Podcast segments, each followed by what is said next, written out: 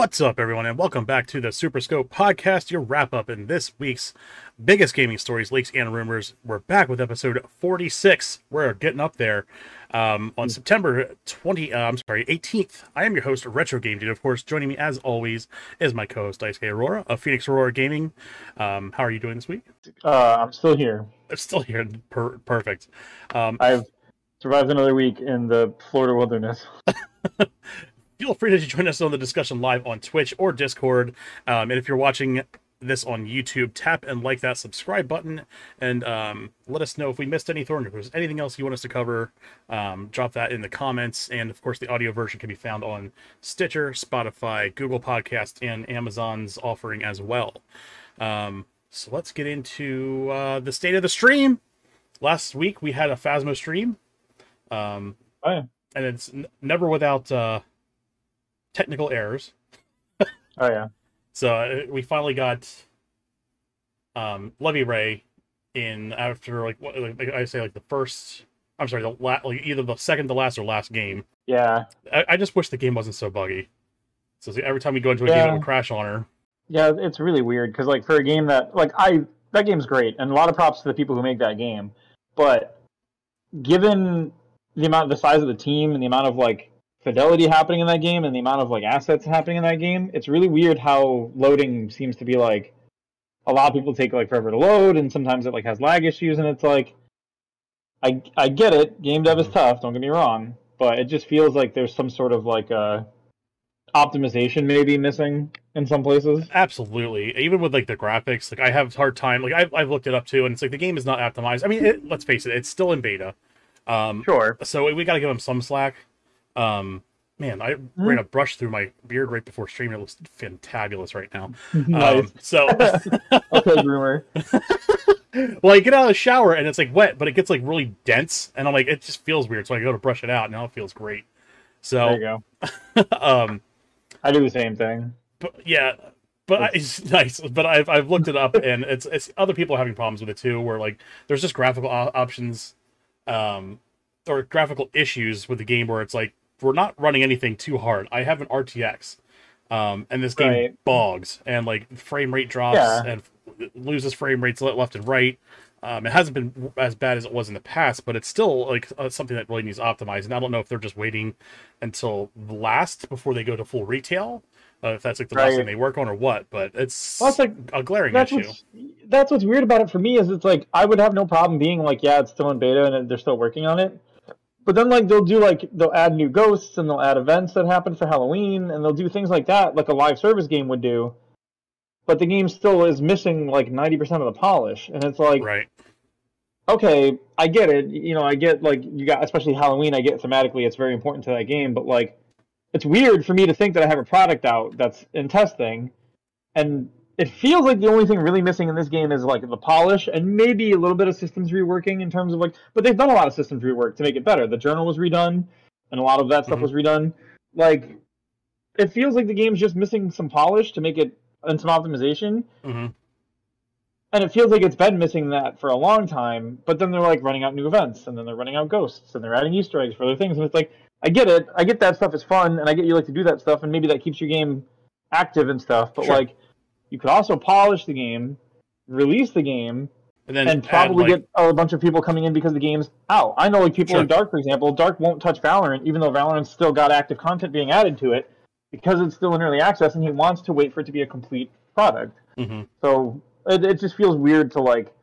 It's like Final Fantasy doing their events all year long for the holidays, while the game's like, if obviously it's not, but like if the game was broken, like in Destiny, it's like when Destiny like does like a bunch of like this armor is disabled, this weapon's disabled, this entire weapon genre is disabled, and this whole subclass is broken by resistance not working, and you all get murdered. But it's okay because we're doing the Valentine's Day doubles. You'd be like, what? Mm. Why did that?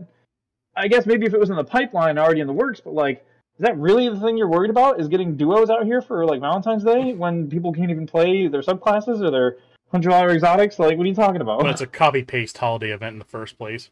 Well, and that too. Obviously, the the Phasmophobia is different because they're not copy pasting; they're actually developing new stuff. Sure. It just feels like a weird priority to to develop and add to the game, add new ghosts, add new items, etc., add new levels because the new thing we've seen. I don't know if you guys saw. They're adding that new level, that big, big level. What was it called? It's bigger than the asylum. Do you remember what I'm talking about? Or did you not see it? It Was a PvP level? No, they're adding a giant Oh. level that's supposed to have. Yeah, so I think it's modeled after happening. the Philadelphia Insane Asylum that closed down. And now it's just kind of like a tour big. thing. There's Yeah. that. I think another house, and then there's an, another, a campground. Or maybe Um, it's the campground I'm thinking of, but but it's like you're adding this stuff, and then Mhm. people are still having optimization connection problems, Sure. graphical problems. Like, and let's be honest, as much as the game is fun, walking around in that game, it's still janky and buggy. Like, there's parts of it that feel really good and work well, but then there's also parts of it where like you're kind of watching each other like bend at the waist and be all weird, and then Right. like do weird shit And and, like move so- funny, and it's like okay, this half feels like an Unreal test demo project sometimes. Like, It, it's it, it, it, strikes me sometimes as almost an asset flip, Uh, and I'm like, Right, that's what it feels like at times, right? And it almost feels like it started that way because a lot of the house stuff for the game is extremely cookie cutter house stuff that you see like on the asset store. Mhm. Which I mean, obviously, if you make a game and then you add to it and you build on it and stuff like they have, good. But it's weird to start with what feels like an asset flip, never polish it, and then just start putting content in it. It's like features okay, it, right? yeah, it's like okay, it's getting weird. Yeah, I, I agree. I, as much as I'd love to play the game, it's like it's prohibitive at some points, and like even with the hunts, like even since like this, like we started playing again, I have not survived a single hunt. So I don't know if it's because yeah. like there's always background static going on with my microphone, or if it's because of the electronics not being turned off, which is Well, a new thing that I didn't know a about. lot, right? Like it doesn't that? tell you much either. The game, well, the game doesn't exactly like lay the stuff out there for you, or like Right. it doesn't tell you like outright. Because I've survived a few hunts. Yeah, actually, Claire's got a point, and she said I have. She Right. said she has, and I remembered that I have a couple times. They just seem like But, heat like- sinking missiles to me every single time. Yeah, it's like a fluke. Um, no, it just it the game the game is unfortunately more of a mystery than I would like it to be at times Sure. in terms of how things work and what you can do and. They tell you the ghost's name, but then they say like, you know, Lovey reads a guide and she's like, "Well, you're not supposed to say their name," and I'm like, "Well, you have to say their name to make them do stuff." But then when you say their name to make them do stuff, you're probably dead. Mhm. So like, what what is the mechanic that I'm supposed to do? Like, what is the skill check here? Am I supposed to like do it a certain way? Is the cross even? How many times have I walked into the house with a cross and not known what it's doing? And then sometimes there's a bite missing out of it, and I'm like, I guess a thing happened. And then like, uh, but we never have any idea what's happening. We're always just Yeah. like, okay, Yeah, the whole thing. It's, it's not weird. unclear how that how the cross thing works. Um, I, I think they've changed it though. It's updated now. I have been like looking up some of the mechanics, so I think a, a, a, a lot of it on our end, we deserve to sit down, read the new mechanics since we maybe just played go it through the last. journal. Um, so the we can be pages yeah, really reading. sure. Yeah, I, I- I think that we're just kind of we're missing something. I, I just feel like you know, once we figure out what that key is, we'll be a little bit smoother with the gameplay. But um, I don't know. We'll see. But speaking of, I guess we'll play that again Tuesday if you want. Um, Yeah, sounds good. I haven't um, really thought about streaming this week so far. I haven't gotten gotten that far enough. Um, Right. uh, and then just a quick reminder too: the Super Scope podcast. Speaking of scheduling, will be moving to YouTube. Um, I'll have information on that um, coming soon, and um, yeah. So I just think that honestly, at the end of the day, YouTube is a little bit more um, built for doing podcast stuff, whereas Twitch is really isn't Better Um, market for that. yeah, I, I really think it is. So I'm going to be probably splitting the Super Scope stuff out of the Discord as well. I'm going to have a separate Discord for just the Super Scope stuff. So when we get together to record these, we have a dedicated um, thing to compile articles and stuff that we want to talk about. Um, Yeah, sure. And then we, we can go from there. And then um, we do have a new Twitter account. Like I haven't gone like officially like grand opening with it yet, but um, you can follow me at Game Dude Retro on Twitter. But uh, Super Scope Cast is the new Twitter as well. I have like three posts on it. I'm just kind of still getting it set up and running. Um, I'll get you a password for it too, so you can kind of get on there and if you want to make any posts or do stuff, that's going to be all you. Oh. I was just gonna go send it hate mail. That's fine too, man. Start shit with uh, Destiny devs. I mean, why not? um, and then of Oh, course. Jackbox on Saturdays. Uh, we had a good time. It's so weird that we have we have a good time. We definitely have a good time, but we have like two couples that keep coming back and playing with us, and it's so fucking cool. Like it's it's so cool that they get to play those games together, and they choose us. So I, I think that's Mhm. really cool. I do appreciate them for coming back every week and playing too. It's very cool.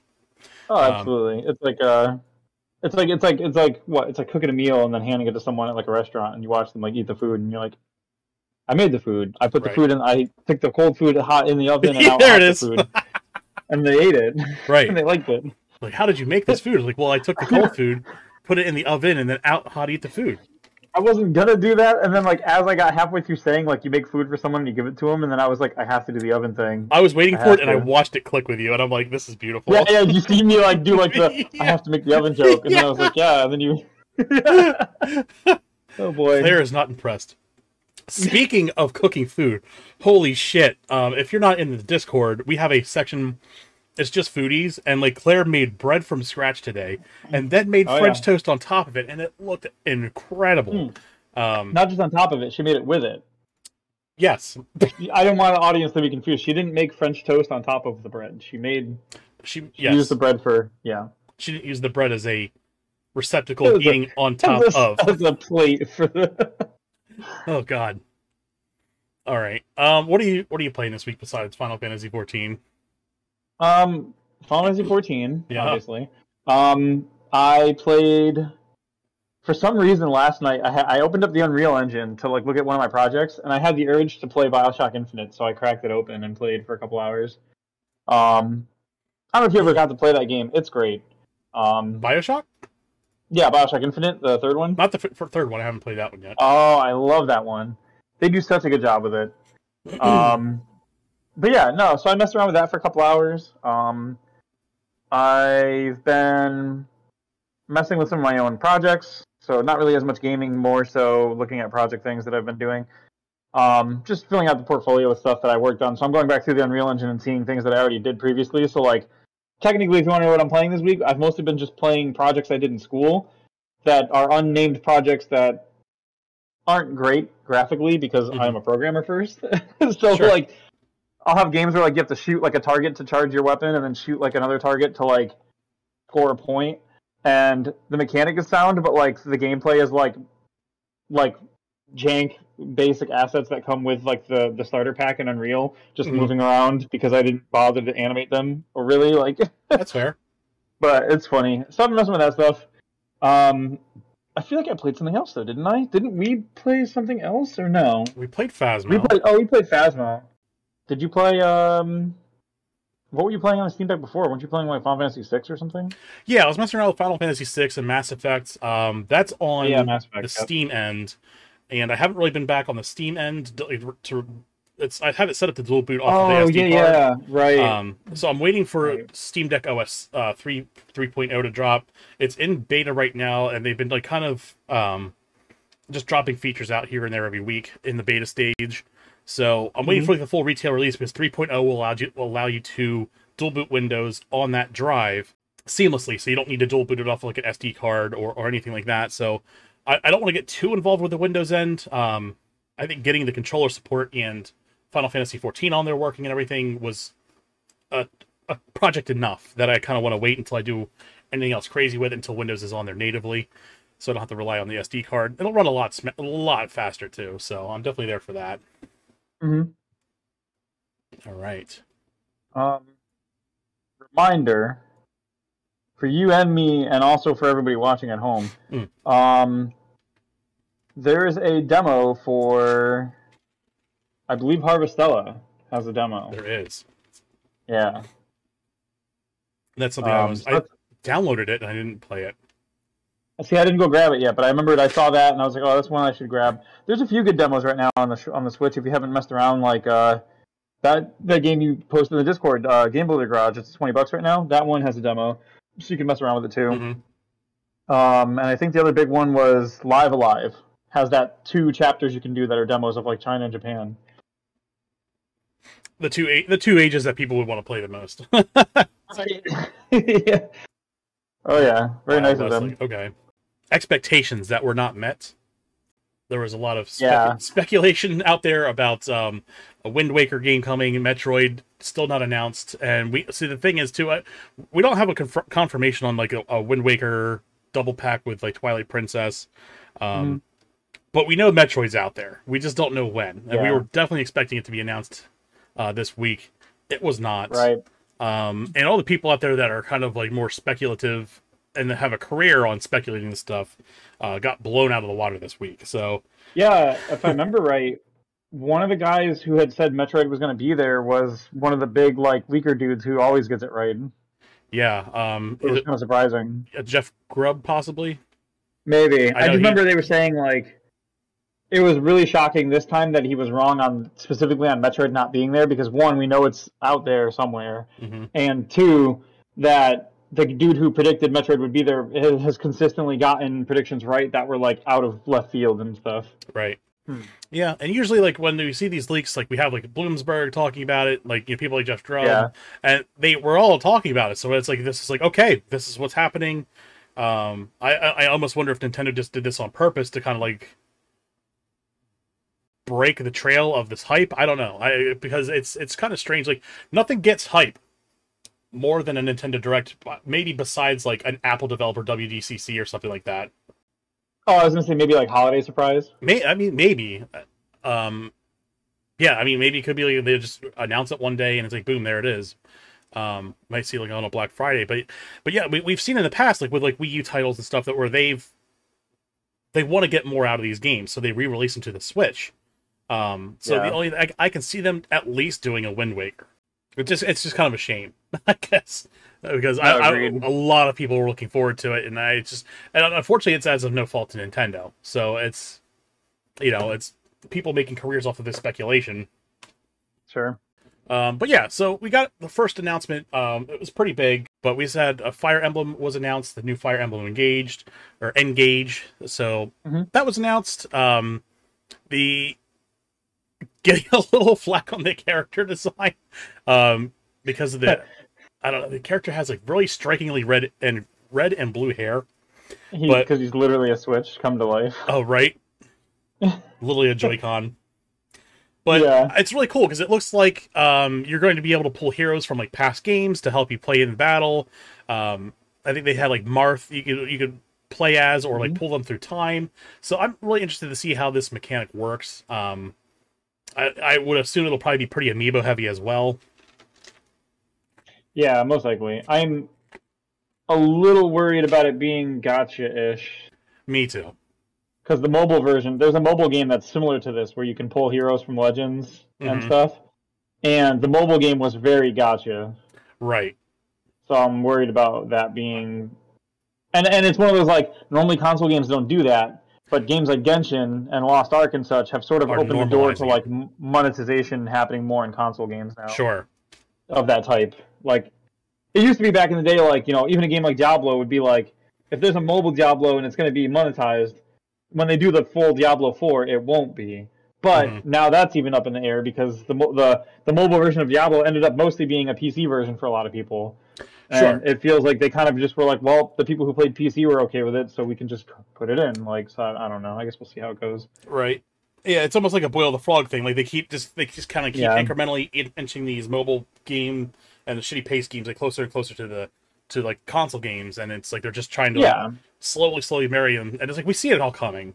Uh, we and saw, yeah, look, oh, I mean, how many games we see now where it's like, I made a joke. I saw a thing today. I think you, saw, I think you saw it, the potato thing, where it's like, oh talk about this potato like it's a video game, and I was like, oh yeah, potato, free to start. Right. Butter is like two ninety nine, bacon's four ninety nine, chives are two ninety nine, and you can get a potato loaded pack for like three hundred potato gems. The potato gems are like nine ninety nine. absolutely. like that's literally a thing you'll see everywhere. Oh, 100 percent. Um, and it's mostly been rampant in mobile games, but it does feel like the last couple of years it's shifted into like the console market with, Sure. with all these free to play, free to start games. Um, and you had stuff like Warframe originally was behind that. You know, Warframe and their Platinum did it. Genshin Impact did it with their Primogems and everything.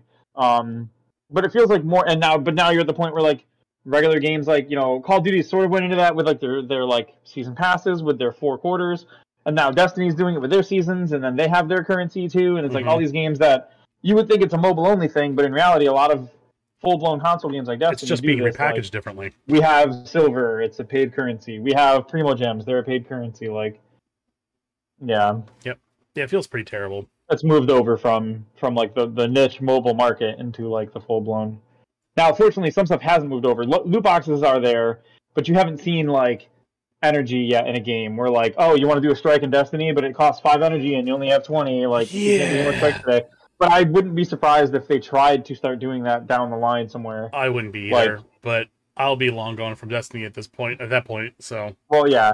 I, I guess it. I didn't mean explicitly Destiny. I just meant like, so Genshin's developers is it Hollow? What's their name? Hoyoverse.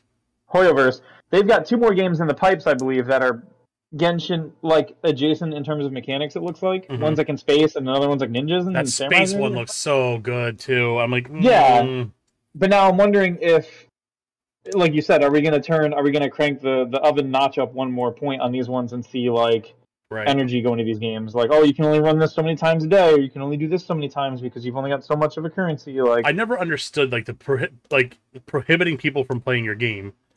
oh yeah, Like it just it feels so bad. Like oh, you can What play it for 20, 20 attempts, and then what was the one, the Amazon one? Reese was telling us about the Amazon one where like once you've gone into the raid, if you fail or once you've gone in, oh no world. the stuff to go in breaks or whatever, and you have to like refarm the materials to go in the raid again. Yeah, that's terrible. And it's like, what? Like you're telling like I've unlocked the raid. Yep, you sure have. Pay like 20 raid currency, and then you pay 20 raid currency, and they're like, okay, get, in there, and then you die because it's your first run, and then after you die, you get kicked out. And once you get kicked out, they're like, okay, go farm raid currency, and you're like, why is there raid currency? What do you mean? I opened the content. Like, what? is Mhm. Holy Yeah, shit! So like, yeah, that's it was quite a time yeah. sink from what I remember to actually that that's what I've heard currency, too. That it's But- complete pain. Yeah. So next up, there so is they saved this one for the finale, but we'll talk about it now.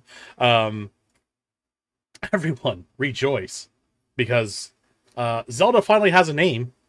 It's um, Tears of the Kingdom, and I think that's probably why they were debating on actually delaying this direct Yeah, in the first place. So absolutely, they were. yeah, there was rumors that they're like, oh, we might delay it, we might not, or I'm not sure. Um, but we finally got it. They're still playing the plot. They're still keeping the plot and a lot of the gameplay pretty close to the chest. Um, right. So there must be something huge going on in this game that we're just not aware of yet. But you can see, like he right now, like he's running out. Like the whole the whole area is like shattered. Like there's floating islands all over the place. Um, and it looks Mhm. like you'll be able to travel up to those islands and then back down to the ground. Um, Yeah. so it's it's pretty interesting to see because this is a direct sequel to um the previous title. Um, Right. so I, I will be interested to see you know what what exactly is going on here. Oh yeah. Oh man, The Legend of Zelda. F in the chat. That should have been the title. F in the chat. but um, we also got an announcement for Pikmin 4. So no one expected that, I don't think. Um, I had no idea. I think Claire mentioned it, and I was Mm-hmm. like, Pikmin. I was like, that doesn't get new games anymore. and Right.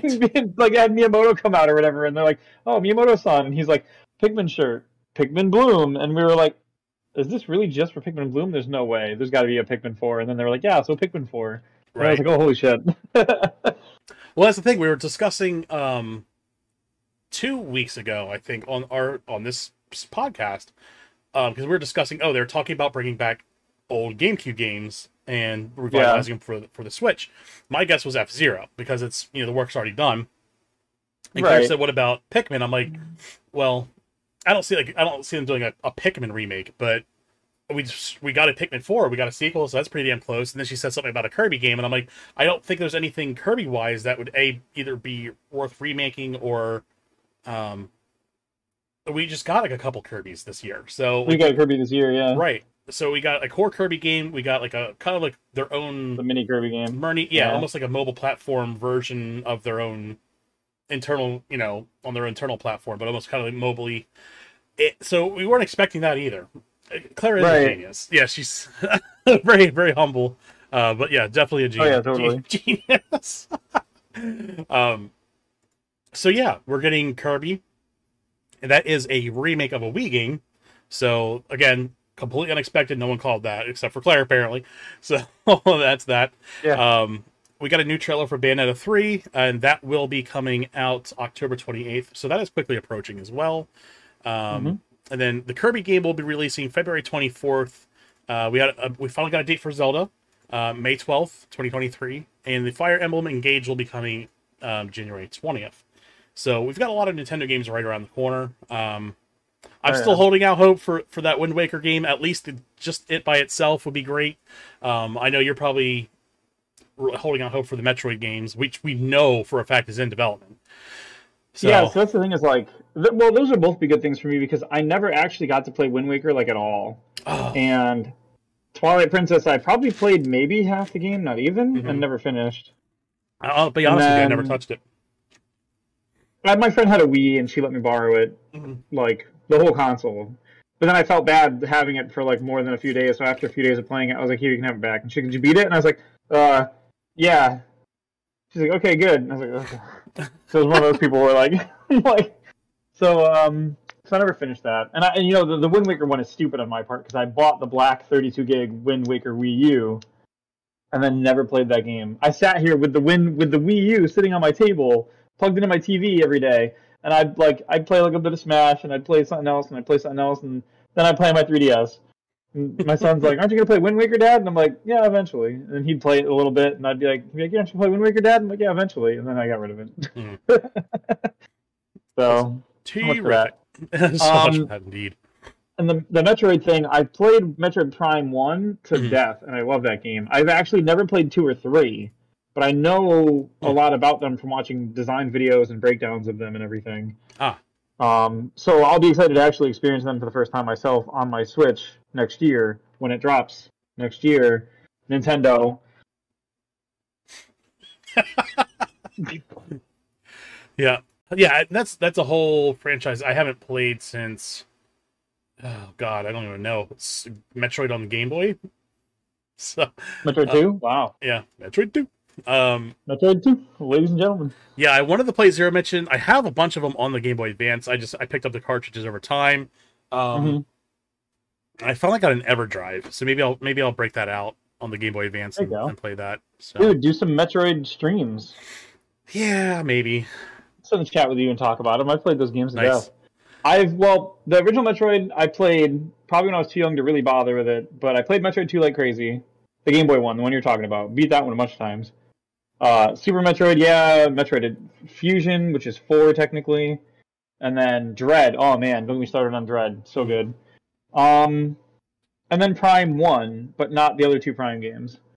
Um, and I did not touch the other games. I heard some people say Metroid Hunters on the 3DS isn't bad, but it's not. It's a 3DS game, which no offense, the 3DS is great, but taking a GameCube Wii U title and trying to like 3DS it was weird for them. Yeah. Um, they did a good like, job before we had, had. like, yeah, yeah, oh, totally. It's just one of those things where it's like taking anything with a double stick layout and trying to put it on the 3DS in the days before we had. Because this was regular DS actually, so this was way before we had the little stick thing that you could manipulate the second camera. Like uh, playing So- Monster Hunter Tri on the 3DS was fun, Mhm. but not having the double stick was awful. Like the original DS had a strap on it, and that strap had like a thing you could kind of like tighten around your thumb, so that you had like a plastic pliable thing that you could put on the screen without pitching up the screen. So that was like your joystick.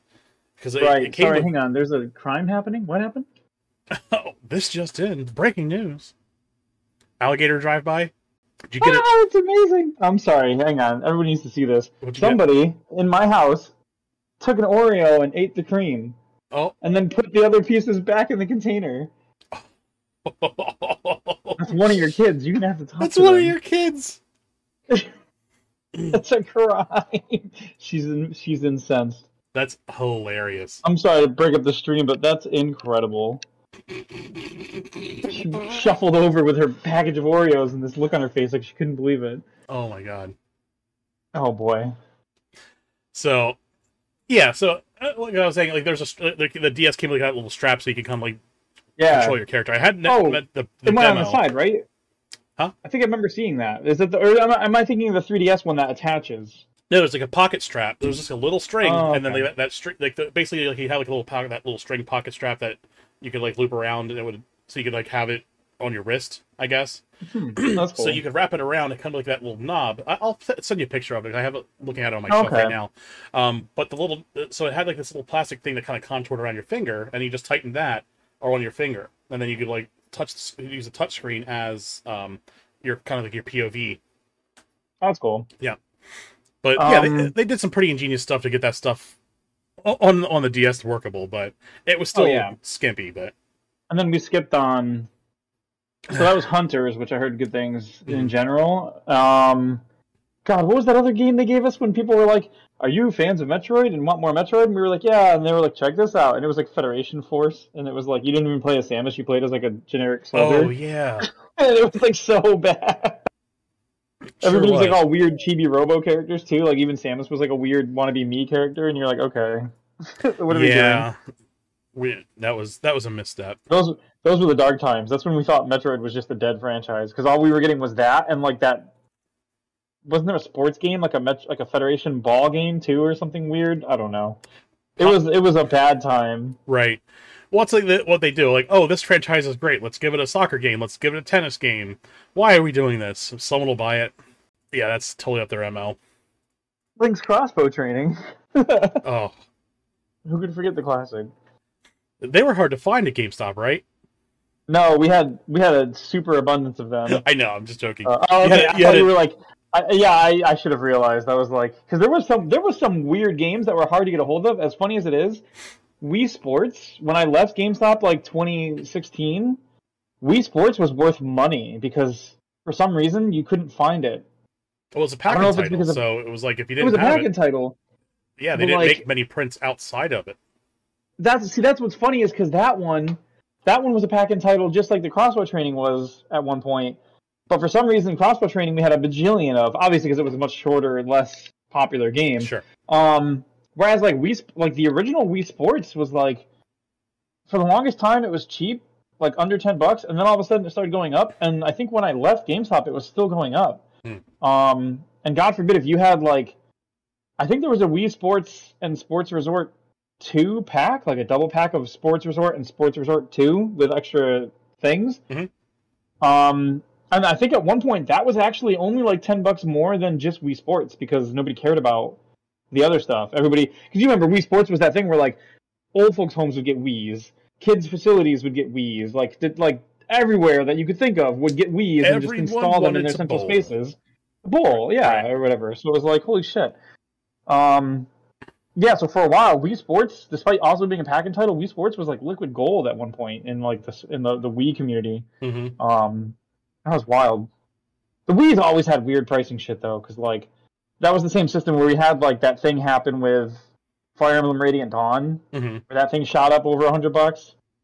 Um, was it the original Xenoblade Chronicles got like a reprint through GameStop where like they paid the company to reprint more of them, and then GameStop took them all and immediately marked them, them. as like pre-owned. Right. Yeah, and put them them. on the shelf as all pre-owned only for like a Yep. hundred and something dollars, and it was like, holy shit. shit, guys Yeah. what is that? Yeah. Oh, yeah. You want to talk about shitty stuff? When when that first came in, they were like, "We're getting more Xenoblades," and I'm like, "Oh, cool! Everyone's always looking for that game, and it's like hundred bucks, so this will fix both of those problems." hmm And then it came in used at 129.99, and I was like, "What?" And they were like, "Yeah, yeah, that's the new price now." And I was like, "But this game was like only 50 60 dollars. It was fifty dollars new, and then sixty used last week because we didn't have any new copies anywhere because it didn't exist new anywhere." How did it go to 120? And they're like, "Oh, that's just what it is now." And it was like, Yeah. "Oh my god, you fucking." And you wonder know why people cheer for doing. them to go out of business. Like Yeah, such yeah. dirty fucking um, business practices. Like, don't get me wrong, I had a good time at that company, and my personal store and like manager and the people I worked with at my team were great, and we did everything we could to fight against like the corporatism of GameStop in our store. hmm Um, but shit like that is like there's nothing we can do about that. You know, I can't like mark that price down to a normal price for people or anything. All I can do is just be like, I hate to tell you, but it's what they have. Like, I'm sorry. Right. and that's shitty because then we have that sort of like we're building good rapport with the people in our community and we're actually a, a positive force for the gaming economy in our area and collectors and everything. Yeah, and it's and then shit like that has to happen. And Right. all i can do is just be like it's not my fault it's like not my boss's fault either. It's like this goes all the way up the corporate ladder to somebody in marketing or some shit who decided to price it like this. And there's nothing i can do and i'm sorry. Like it's so Mhm. shitty. Yeah. Yep. And yeah It's burns terrible. what little goodwill we had yeah. Right. Yeah, that's a shame. Hmm. But and uh, building goodwill at a GameStop is tough. Like people Sure. come in there expecting to get hassled and expecting to get harassed and expecting to get pushed to do stuff. yeah, they come in with an eye So, like, roll already. Like that's the thing. we have like to you- work.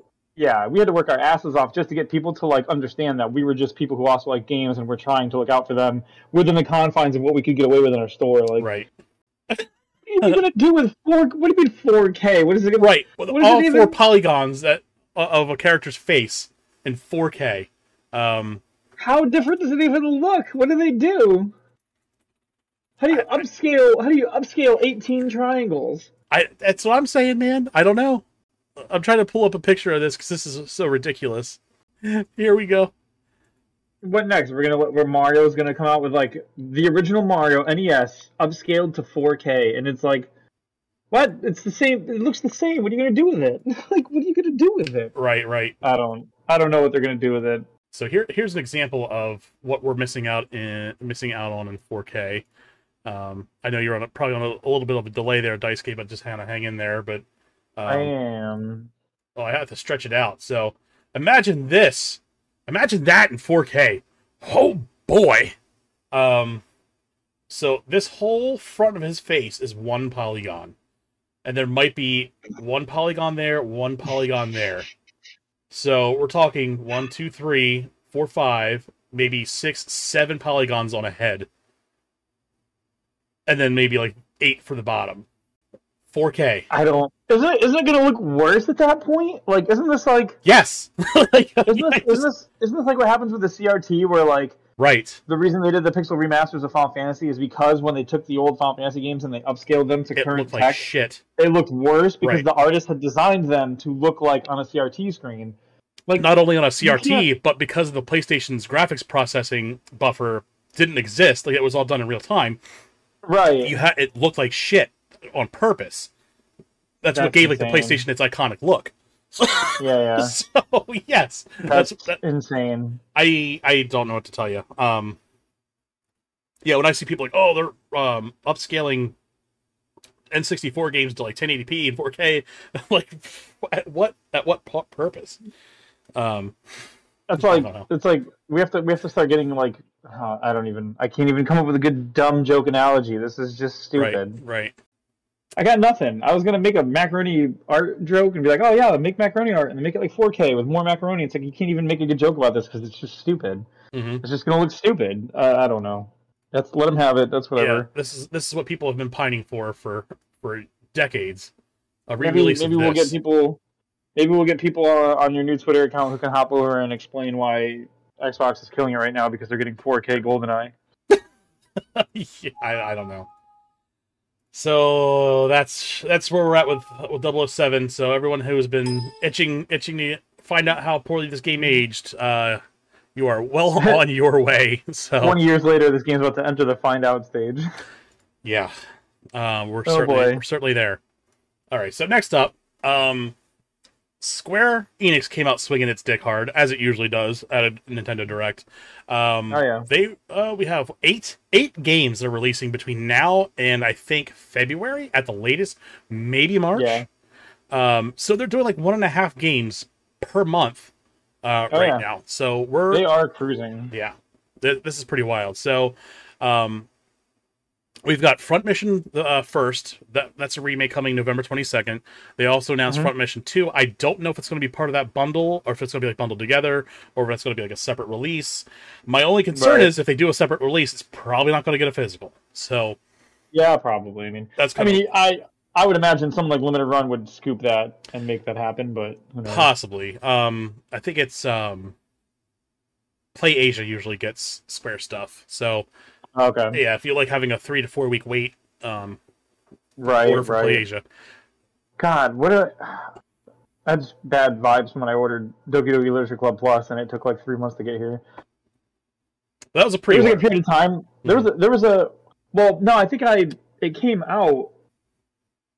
It came out, but I had gotten it from like a Canadian retailer, Mhm. and I think they had sold more than they had stock of. Mm. Because like the day that it was supposed to be shipped to me, it didn't say it got shipped or anything, and then I didn't hear about it for like two months, and I was like, well, I guess it's in the wind now. Oh wow. And then it just showed up all of a sudden, and I was like, oh god, I forgot I bought this. yeah, I, so I forgot I ordered it, and then I ordered it again. So I got like two copies showing up Yeah, at my that's door. That's right. I was like, shit. I was like, um, yeah, because they were like, oh yeah, the second batch is um, Yeah, second order. wave went up, and you're Yeah. like, I better grab I it. better grab it. I better grab it. This is it. And I did, I did that the other day. God damn it! With, with I got a um a Bluetooth receiver because I was like, Yep. all right, I'm sick of having my controller tethered while I play Final Fantasy 14.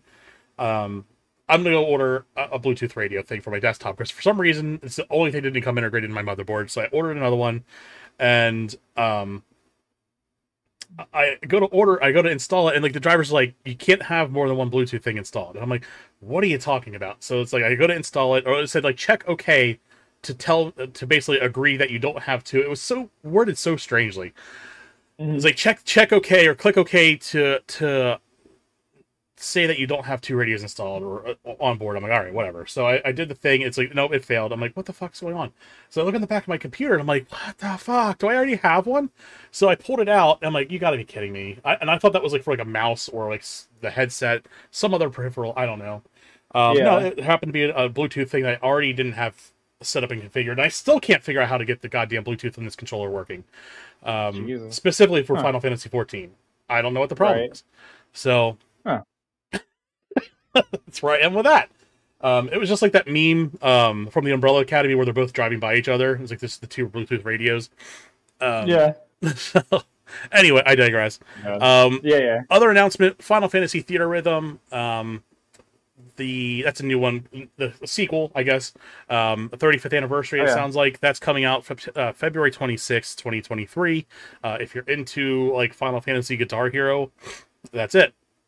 dude it's it's even not playing it Mhm. just the fact that you can have like the music in a collection like that is wild because you can just That's pick it from like a player to like listen to so it's really cool Yeah, Um, and they, they they do like ta- they've done like a bunch of like audio takedowns lately, haven't they? Like on Spotify and shit. yeah they're even. pretty square in particular is pretty bad about that not Yeah. all the time but like like the final fantasy 14 stuff tends to be left up more than anything Mhm. Um but a lot in general they do like to pull shit for some reason uh, at random times right. They will Final Fantasy 14 will pull shit if it's before the launch of the patch. Like like when that when Scream was going around before um Yeah, they- when when like clips of Scream were going around, that would keep getting pulled, yeah. It was like that with Footfalls. You could not find that song Yeah, anywhere. Footfalls was the same way. Into the what's it or in the balance was the same way. Yeah. Mhm. They tend not to like let it hang out until it's like publicly available for whatever reason. Right. Um no, but that's cool because like Kingdom Hearts did their Melody of Memory and same thing. You can just use Melody of Memory as a place to listen to a bunch of Kingdom Hearts music. hmm So having that for Final Fantasy on the Switch is awesome because they'll both be in one place. And Oh, the Theatrhythm games, like they're fun, but even if Yeah. it's not your thing, if you like Final Fantasy stuff or even Square Enix stuff, because it's got NieR:Automata, it's got stuff from Live A Live, it's got stuff from the Romance Saga, it's got stuff from the Tales games, I think, or a Tales game or something. My- Chrono Trigger's in there. My There's a bunch is of random this. cool Square Enix stuff. Is the is the twinning going to be on there? Oh, it better. Could It you imagine if fucking don't better something on there? If if it's not, I'm not touching it. I'm sorry. Sorry. I'm gonna I'm gonna personally have um Oh my god, it's this this show's lawyer contact Square Enix to let them know I am not buying it unless the twinning is on there. it's gonna be like uh, in the DLC pack. Did I tell you how mad I was about that? Yeah, because you you weren't there when we watched it live because I was watching with the kids and like they're like talking about the music and they're like this song and that song and the Chrono Trigger echoes of Corridors of Time and I'm like oh that's awesome. And uh, Jason's like, "What's your favorite Final Fantasy song?" And I was like, "I really like Melody of Life from Nine. I hope that's on here." But Mhm. with my luck, it's gonna be like an add-on. And then they were like, "And a DLC pack with 24 songs, including Melodies of Life." And I was like, "Get the fuck out of here!" like they as soon as I said it. They were like, "It's in the DLC and the del- well, it's in the deluxe edition," and I was like, "You "Motherfuckers! I, I called it. I shouldn't have said anything." Motherfuckers. yeah, exactly. Yeah, I manufactured that. Like, You did. I willed that into existence on myself. I was like, "Come on," but it was Uh, so funny. So we we um we got a shit ton of farming sims. Uh, I I don't know if it was just because of the proximity to like TGS, um, but Square had their offering, um, Harvestella, which Yep. I, honestly, of all of them that were announced, it looks pretty solid. I'll, I I got to give them that. Um, Yeah, it, it like that almost one, looks like kind of like if you look at the background. I mean, it almost looks like a chibi version of Final Fantasy XIV with like these You know giant crystal gives me? structures in the background. What's that? You- oh, you know, I didn't think about it before. You know what it gives me? It gives me hardcore like Crystal Chronicles vibes. That too. Remember that? Mhm. It's got like that vibe going. Sure. Maybe not the character. I guess she's a little not. She's not like chibi per se, but like the environment that they're in and the, the, those big crystals and stuff in the backgrounds reminds me of like something you'd see out of like Crystal Chronicles. Oh, absolutely. but yeah, it looks pretty good. I mean, it's got like a nice, looks like a nice battle system to it. I really can't complain about that. It looks like a little, it's a little bit more of a premium offering than most, um, Was that jobs even? Yeah, like a jobs command. Wow. Okay, so, So- there's gonna be some more complicated than just swing sword, I guess. right.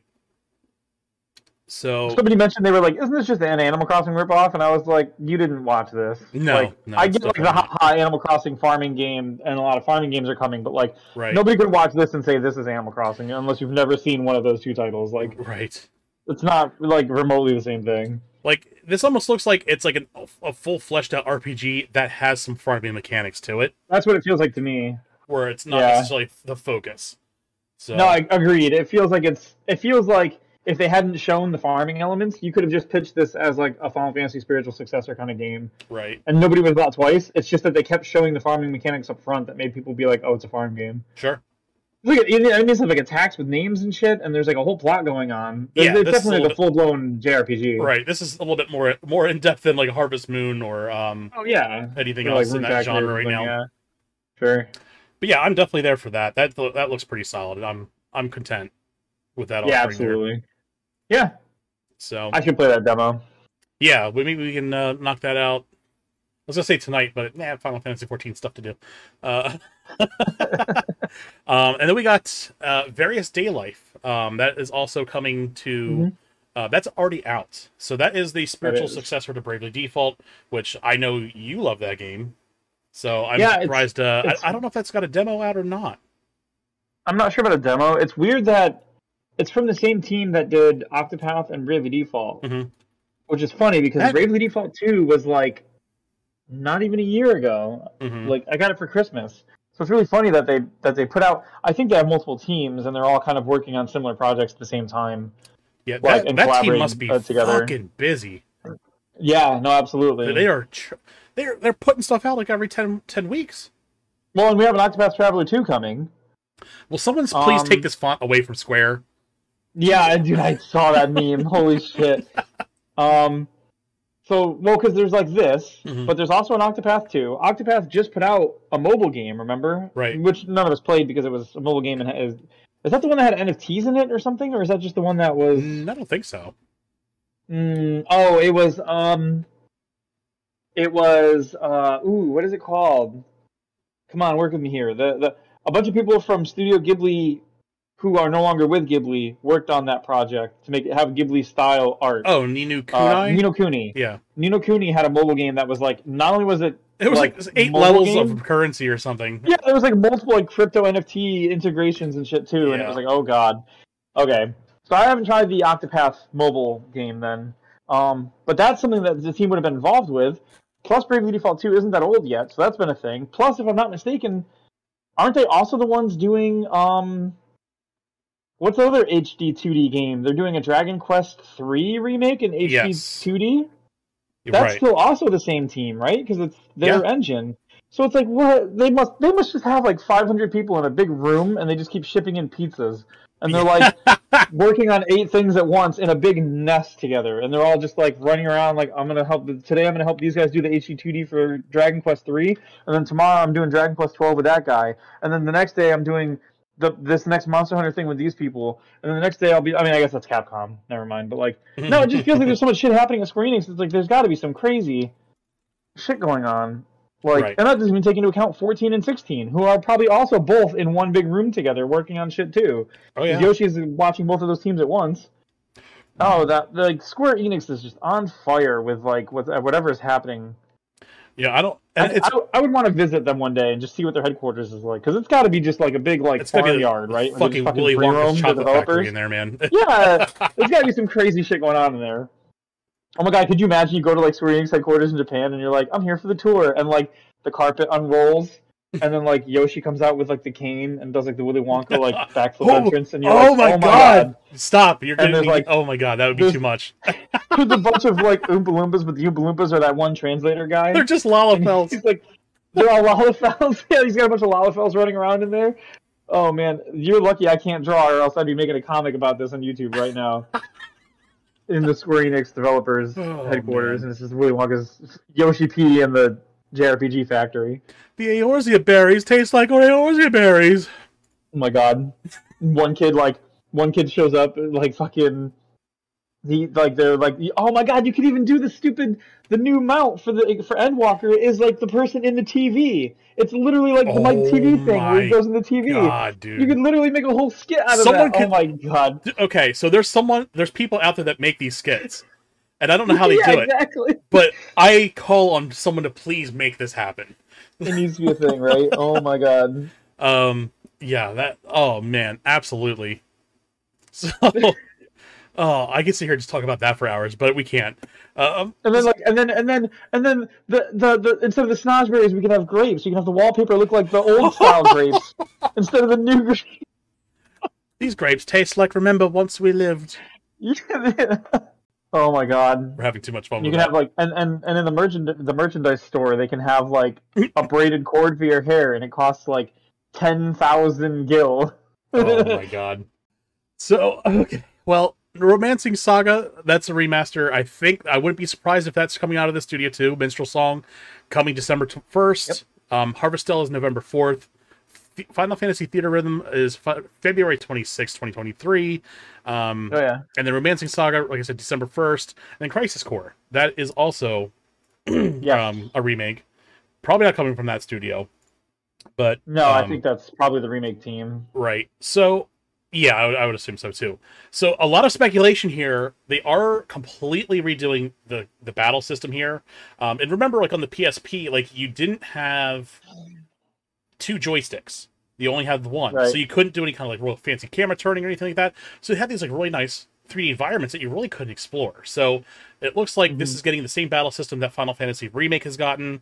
Um, you can see in the top left corner that the that the jukebox system or not jukebox system, the uh, slot system is moved to the side where it's not like in front of like you know blocking the actual battle Oh, yeah. So All huge. Yeah. yeah, so a lot of speculation that because this is part of the Final Fantasy remake series, is that this is going to be a different retelling of the original story, and we may we might get some different endings here. I think it's the ending. I think I think they're gonna roll with. I, I want to say their excuse to remake this game is that this is going to be a telling of the Zack that we saw at the end of Seven remake. That's I mean, what I'm thinking. for like a game that's a couple years old, but Right. um, at the end, so at the end of remake, we retreated to a scene where Zack survives the encounter with uh, Shinra's military, and he comes into town with Cloud in tow. Um, and we know that's not the world we're in in remake because in remake he is dead. Right. And so all so there's a thing where like I mean we're like lore diving, but like all throughout remake of seven, there was this uh, dog they would use as like the Shinra's mascot. hmm It was like this military dog, and he was on the walls in some levels, and he was on like flyers, and he would show up on merchandise sometimes. And then at the end, when we saw the Zack survive, Zack survived the military encounter, and a flyer flew by him, and it was a different dog. So it's a different timeline than the one that we're Mm. currently in, Right. which would make sense because the whole point of remake was that, to our understanding, the best we understand, Sephiroth had found a way to go back into another timeline, and he he was cha- he was rewriting history or Sure. attempting to rewrite history anyway. Um, and again, spoilers for a game, but whatever. Um, at the end of remake, the main crew ends up killing the like arbiters of fate, which were Mhm. basically the these spirits that were sort of trying to keep the timeline the way it was supposed to be. And when you kill those things, and it like opens up the timeline to be off the rails now because like fate is gone. Um, they show Zack survive his encounter with Shinra like pretty much at the exact same time, and you see the spirits forming around Midgar where he's fighting, and then they dissipate Mhm. as if they had also been eliminated, and that's part of what kept somehow allowed Zack to survive his encounter in his timeline.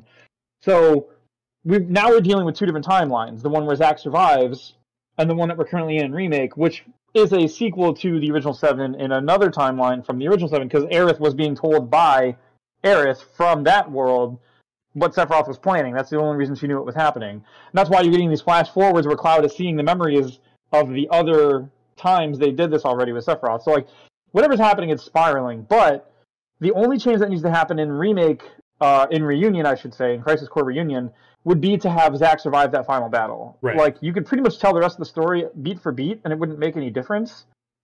They Um, could, they just have them could change the battle. nuance. But they could. This is a chance for them to either retcon things, Mhm. not even retcon because it's a new timeline, right? So they Right. could do sort of whatever. Um, I mean, we could even have like a Sephiroth seen- redemption arc with this Final Fantasy VII going forward. We, we don't know. Like, you, you- they could have like possible. two Sephiroths. One's like, okay, the one that has like had his shit together didn't lose his fucking mind, and Right. Yeah, exactly. You know, Who knows how the time's going to go? right, Yeah, it could go anywhere. I mean, I guess we'll have to wait and see. I know right now it seems like the Sephiroth we're dealing with just basically wants to do a mulligan. Mhm. Like he lost and he's not happy about it, so he wants to mulligan. Um, but like you said, this could even be like maybe the Sephiroth from Zack's timeline isn't a wacko, sure, or came to grips with this whole thing with his mom. And that's the thing. Also, that's one thing that people are excited about with this too, is because um, old seven, you had stuff like Dirge of Cerberus, and you had stuff like Crisis Core, where they explored these beats of like Genesis and Angeal. hmm Angeal being the guy who was Zack's mentor and gave him the Buster Sword, and Genesis being sort of a precursor to Sephiroth, another person who was powerful and wanted to be a hero, was in Sephiroth's shadow, and then kind of had a mental break when he realized he was a monster, Mhm. and went through the same kind of shit Sephiroth went through later. Um, that never got resolved fully because there was like there was like a hidden ending with Crisis Core where Vincent met up with someone or something, and it was like a Jenova project thing was happening that still involved Genesis. Genesis was still alive, and Geo was still alive, and they Right. were meeting like in a cave or something. And nothing ever came of that because, for whatever reason, whatever they planned for that never went anywhere. I think Dirge of Cerberus didn't really sell well, and so Mhm. Dirge of Cerberus didn't get any more content. And then Crisis Core sold, but never got any expansion or content. Um, and I think they moved on to the remake universe. So I think this is a perfect opportunity for that whole Genesis and Geo story to actually be fleshed out all the way and have meaning instead of just being like a dramatic cliffhanger, mysterious thing that never got resolved. sure. Although to be fair, we also have Ever Crisis coming, To be fair, yeah, and we, Ever Crisis could also be the resolution to their story as well in Sure. a way that doesn't tie. because Ever Crisis seems like it's going to be a retelling of Seven more point for point, like like an actual remake of Seven, but like with like the uh, what do you want to call it? Like I don't want to call it low effort because it's not low effort. It is good, but like Mhm. not hyper realistic, not crazy photogenic, like um version of it.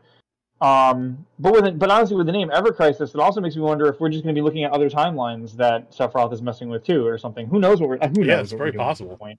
It could be anywhere. Mhm. Um, but yeah, Final Fantasy, it's cool as shit. Sorry. it's cool as shit. Ladies and ladies and gentlemen, let me be clear. Final Fantasy is cool as shit. Some people Um, may think that uh, Final Fantasy Seven, uh, Final Fantasy games don't uh, excite people anymore. not true. God damn it! Get out of my head. Uh, I love it. so, Jesus Christ, dude. Um, we also got an announcement for Octopath Traveler 2. Um, Again, another unexpected uh, game announcement. So, Oh yeah, uh, I'm, I'm gonna have the giggles now. Uh, again with the font. Um, so yeah, again with the font, again with the font. Um, the triangle strategy font. Remember when I was sending you triangle strategy memes for like a year dude, they were with that stupid font? that was the best. Th- See, that would be a great a great feature for that Discord forum thing. Is just Oh yeah, just- stacking those just memes random shit. Yeah. just to piss Dark off. Oh my god. Yeah. oh man, but yeah, this looks fucking phenomenal. I'm here for it. I'll watch. Yeah, I'll play this all day. Um, big fan of the first one. Uh, oh, big anime titties. There we go. I'm in. So anyway, uh, oh, the dancer. Or no, she's the thief. I think. Yeah. was he? Yeah, I think she was the thief character. I don't. Can Square do a game without goddamn someone with cat ears? For Christ's sakes! Uh, no. Apparently not. what for? There you go. Um, no, we cannot. Apparently not. Claire says no. Yeah, this Oh looks God. great. I, I'm I'm excited for it. Everyone's excited Oh, yeah. for it. If you're not I'm excited to beat up it, you probably don't have again. pulse. You what's up, I'm excited to beat up townsfolk again. dude? True. Someone's just knocking out townsfolk. I was like, hey, look what I can do. Yeah, dude, you got the whole town. I was like, do it, do it. so yeah, that pretty much wraps SquareSoft's offering there. Uh, moving Yep. on to other notable third-party announcements, we have Tunic, your game. It's coming yes, to the Tunic is Switch. fantastic. Um, Everybody should play that game. absolutely play that game. If you like Zelda, if you like Souls elements, I guess you could say like light Souls elements, this Yeah, game's for you. I don't like to hard. mention Souls because it. I feel like calling it a Souls turns people away. and yeah, it invokes like a, it's way too hard. It's not. The game's pretty forgiving. You you can get killed easily. A Mhm. lot of enemies will kill you easily. You can wander into places where you're not supposed to be and get murked by rats with sniper rifles. Don't ask. Sure. Um, but and, and and the boss fights are tough. The boss fights are intentionally and I, and and I I absolutely did. I think for the last fight of the game, hmm I did actually turn on. There's an option in the settings to make it so you just can't die, and I turned that on for the last boss because it's hard as shit. Yeah, I wanted to I know you were working on that for Um, a, minute too.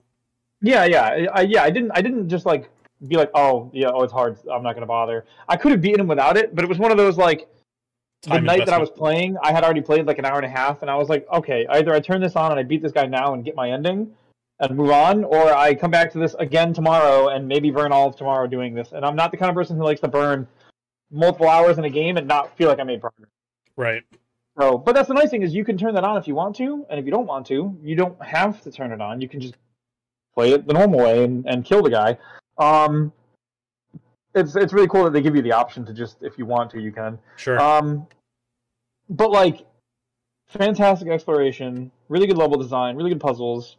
Um, and it, it really made me feel like I was a kid again because like it was the kind of stuff I'd see in the old NES where like like playing Zelda for the first time, the original, where like you didn't know what to do, you didn't know where to go, and they they would there was hints and there was clues, but you really had to figure that shit out. You had to actually sit there and and work your mind to understand what a puzzle was doing. You had to look at the environments in some places. You had to look at where have I seen that before? What have I seen this before?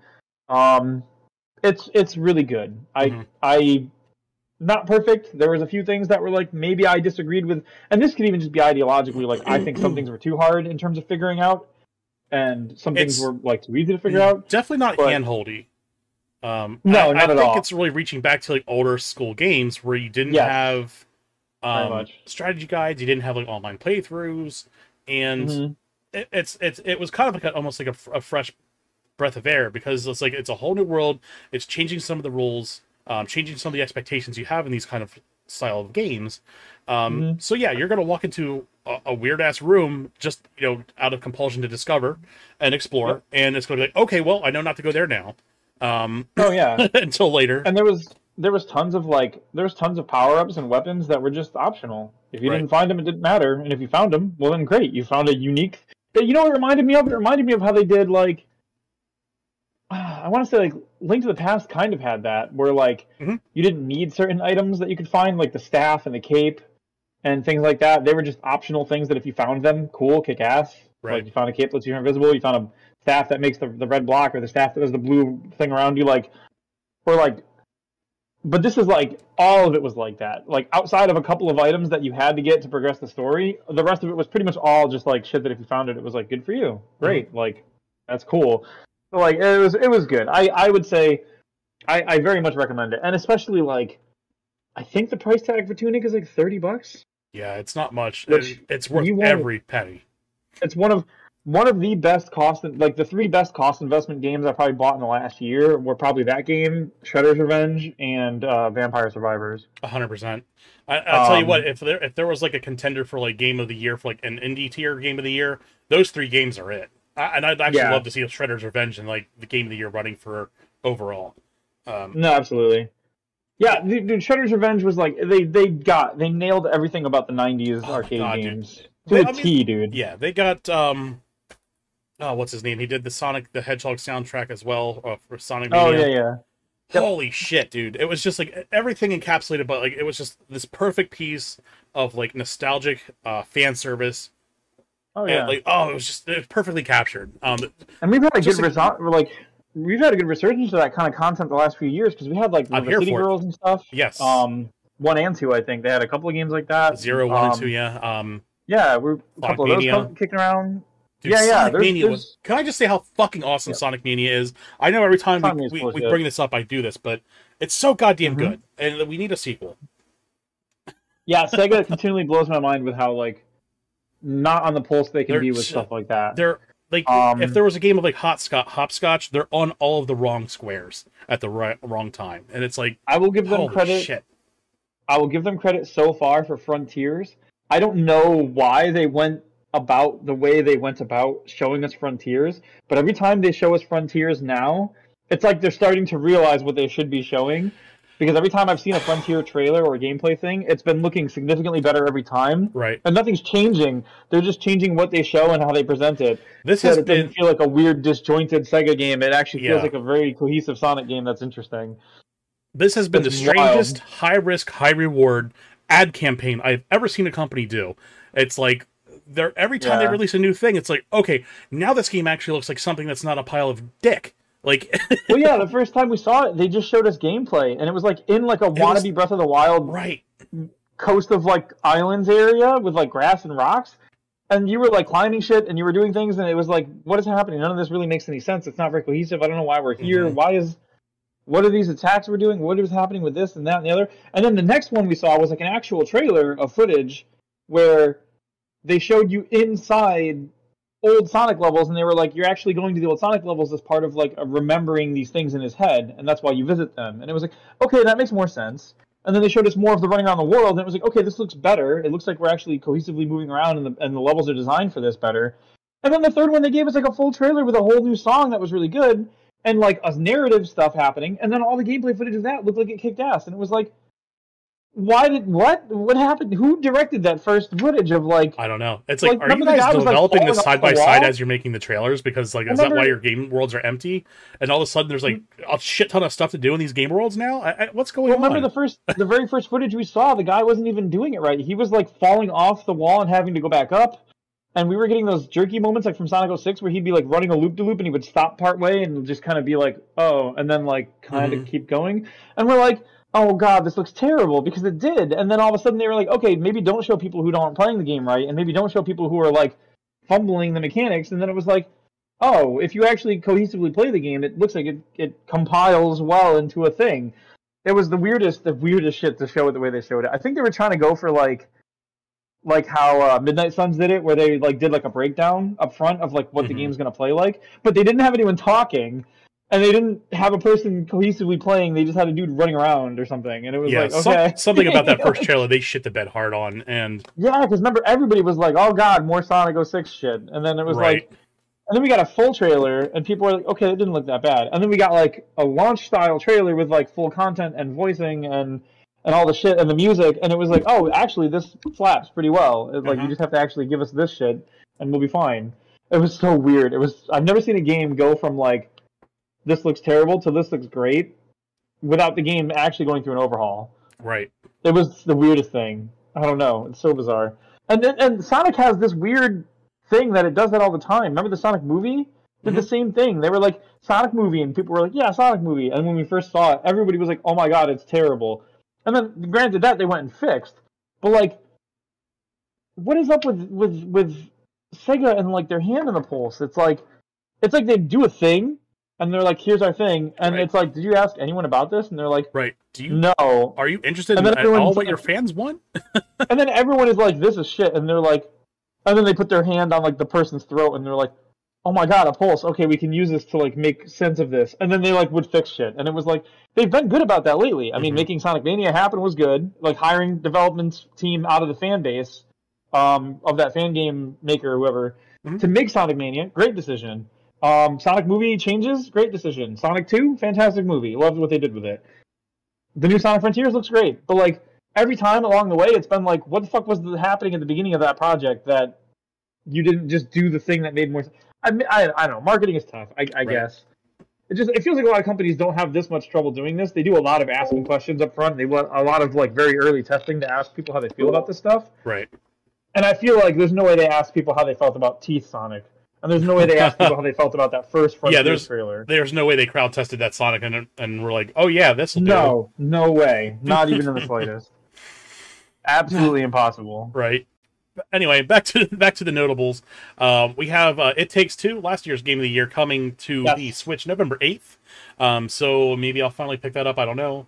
Um, hmm uh, Sifu that is coming to November uh, November eighth too. That is, I don't know if I want to call that a Souls like too, but I know it definitely has a skill ramp to it. Um, Yeah. So yeah, that's uh, well, it's it's sort of a roguelike, if I'm not mistaken, Right. because when you lose a fight, you get a year older, and your stats go down slightly, Hmm. but you learn a new technique or a new skill that makes you a better combatant. Interesting. So like when you first start, like you're like a young 18 year old, and all you can do is like basic Street Fighter, like punches and kicks and shit.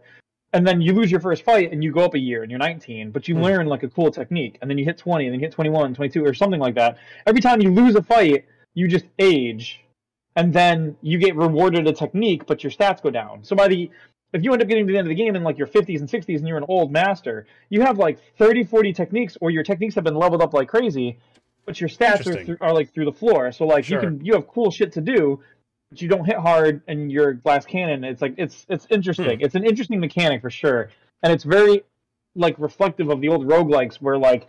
Do you remember Rogue Legacy, where like when you die, you leave your character like your shit and an ability or whatever, or like a Mhm. special skills or whatever? yeah. It reminds me of something like that. It's a cool mechanic. It is going to be interesting to see what people do about. I want to see people do like no death runs, right? Where like you beat the whole game with no techniques because you beat it at like the like the youngest age you could do it at or something. right. Be interesting. I wonder how old you can get. Like, is there a cap? Like once you hit like ninety and you die again, your guy just doesn't learn anything and doesn't change. I don't know. It's very possible. There's got to be a limited. Well, there's a limited pool of techniques, right? So like Right. eventually you'd have to hit the point where like dying could not reward you with a new technique and would- therefore it wouldn't make sense to lower your stats because Yeah. then there was no trade so it's Uh, like eventually it must be a hard cap of like a hundred where it's like you get beat up as a hundred year old man and the game is just like they're like the, the, the thugs are like oh hey hang on he's like a hundred fucking just leave him alone and they just don't beat you up or whatever like i don't know Maybe. Oh, it's interesting. like, You have to like find that that that specific like, that sweet the sweet spot balance between like having stats and having enough abilities to get you through.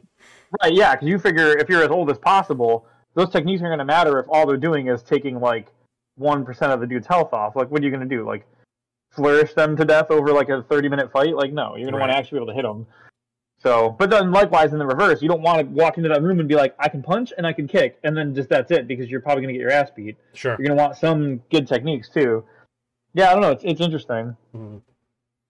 Hmm. And here's one that no one was expecting to come out. Um, fifth st- of the North Star Fitness Boxing. I I don't know who asked for this, but I'm here for it. I love this idea. Um, you are already working out right. Everyone, Yeah. everyone was just like nunny when that when this Oh game was announced. uh, so that's coming out. funny. I played the demo for fitness boxing, and I didn't Uh-huh. realize at first. And then I was like, "Oh my god, this is actually fitness boxing with a North Star skin." Yeah, yeah, Holy shit! Incredible. yeah. So that's that's that's a thing coming out.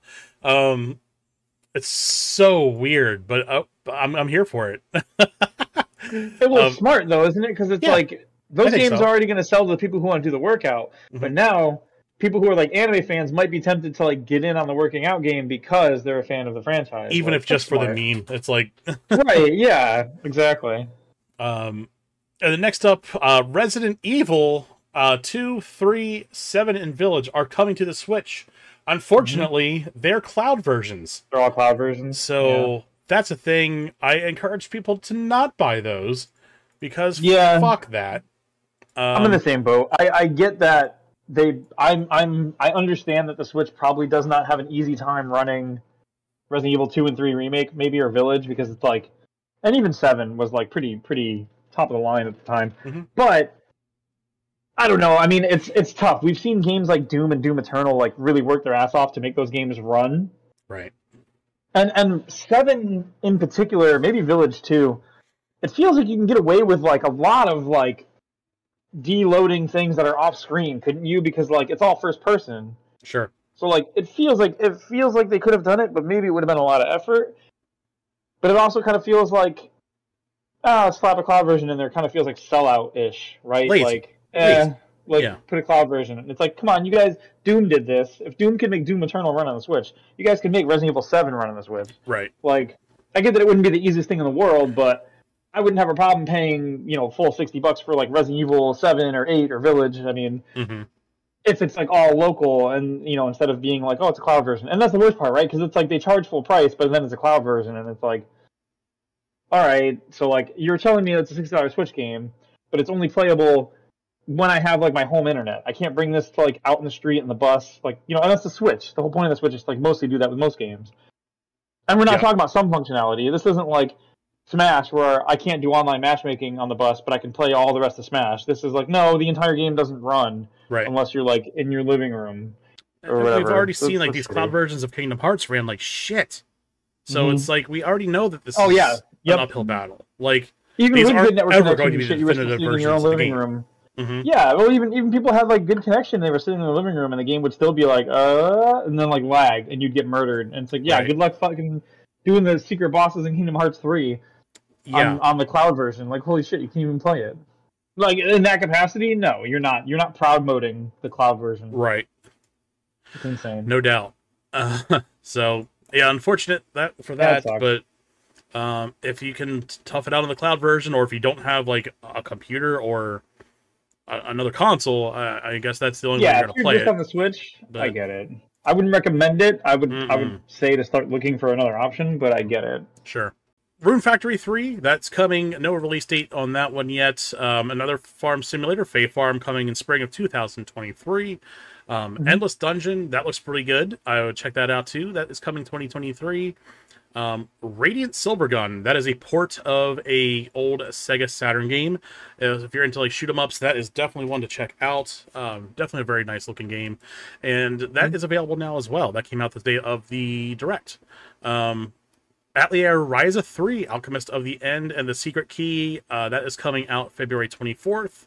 And Tales of Symphonia Remaster. Unfortunately, this is the 30 FPS version of the game, not the 60 FPS version of the game, which again, this is a developer choice that just feels lazy. Um, that is coming Right. out early 2023. So, uh, unfortunately, if you want like the definitive version of this game, you're either going to have to emulate it or play it on the GameCube, and good luck finding it on the GameCube at a decent price. yeah. So, yeah, that wraps up um, the Nintendo Direct. Um, if we missed anything specific, let us know down in the comments, um, and then let us know, you know, what you're looking forward to from this Direct, uh, if anything. So let's move on. We also had the same day a PlayStation showcase, and um, they debuted one right off the bat. It was Tekken 8. Um, Oh yeah. and I it was funny because I was watching the trailer and it was like it looked like what was Bumblebee's head from like the Transformers. I'm like weird lead off, but okay, I'm here for a Transformers game. And it was like Tekken. I'm like, oh. Okay. Yeah, it's, I thought when I first saw the head in the ground, I thought Uh-huh. it was going to be Killzone. Okay. Oh yeah. I was like, oh, okay, they're Oh, bringing yeah. back Killzone because the whole thing is happening with COD, and they need something to compete. And Sure. sure, Killzone's coming. I get it. And then it was like, nope, it's Tekken, it's Jin, and uh, Right. I was like, oh, okay, this is a thing too. Yeah.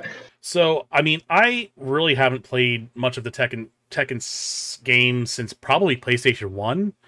Um, Yeah. So I'm way out of loop. See, that, that is fucking Bumblebee's head. Um, so yeah, I, I really don't. Uh, I don't know. it's it's a game. Um, now, I mean, there it's it's going you know going to compete with a Street Fighter, and I, I mean, we we've seen Street Fighter. We'll probably talk about that later, but uh, you know, really hitting its Yeah. stride. Um, with with Oh, yeah. you know six about to release. Um, Dude.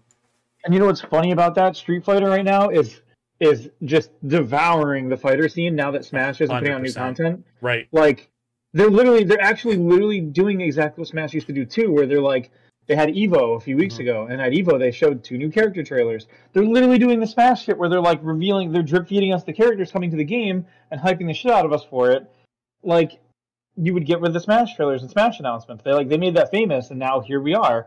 Um, it's so funny to see that. All fighting games have kind of moved in that direction. Dragon Ball Fighter Z did that with their season passes. hmm Um, Guilty Gear did that too at Evo. A, a bunch of different games actually had their announcements and their whole like character reveals. Like it's crazy to see how that's what it's become, and it's wild.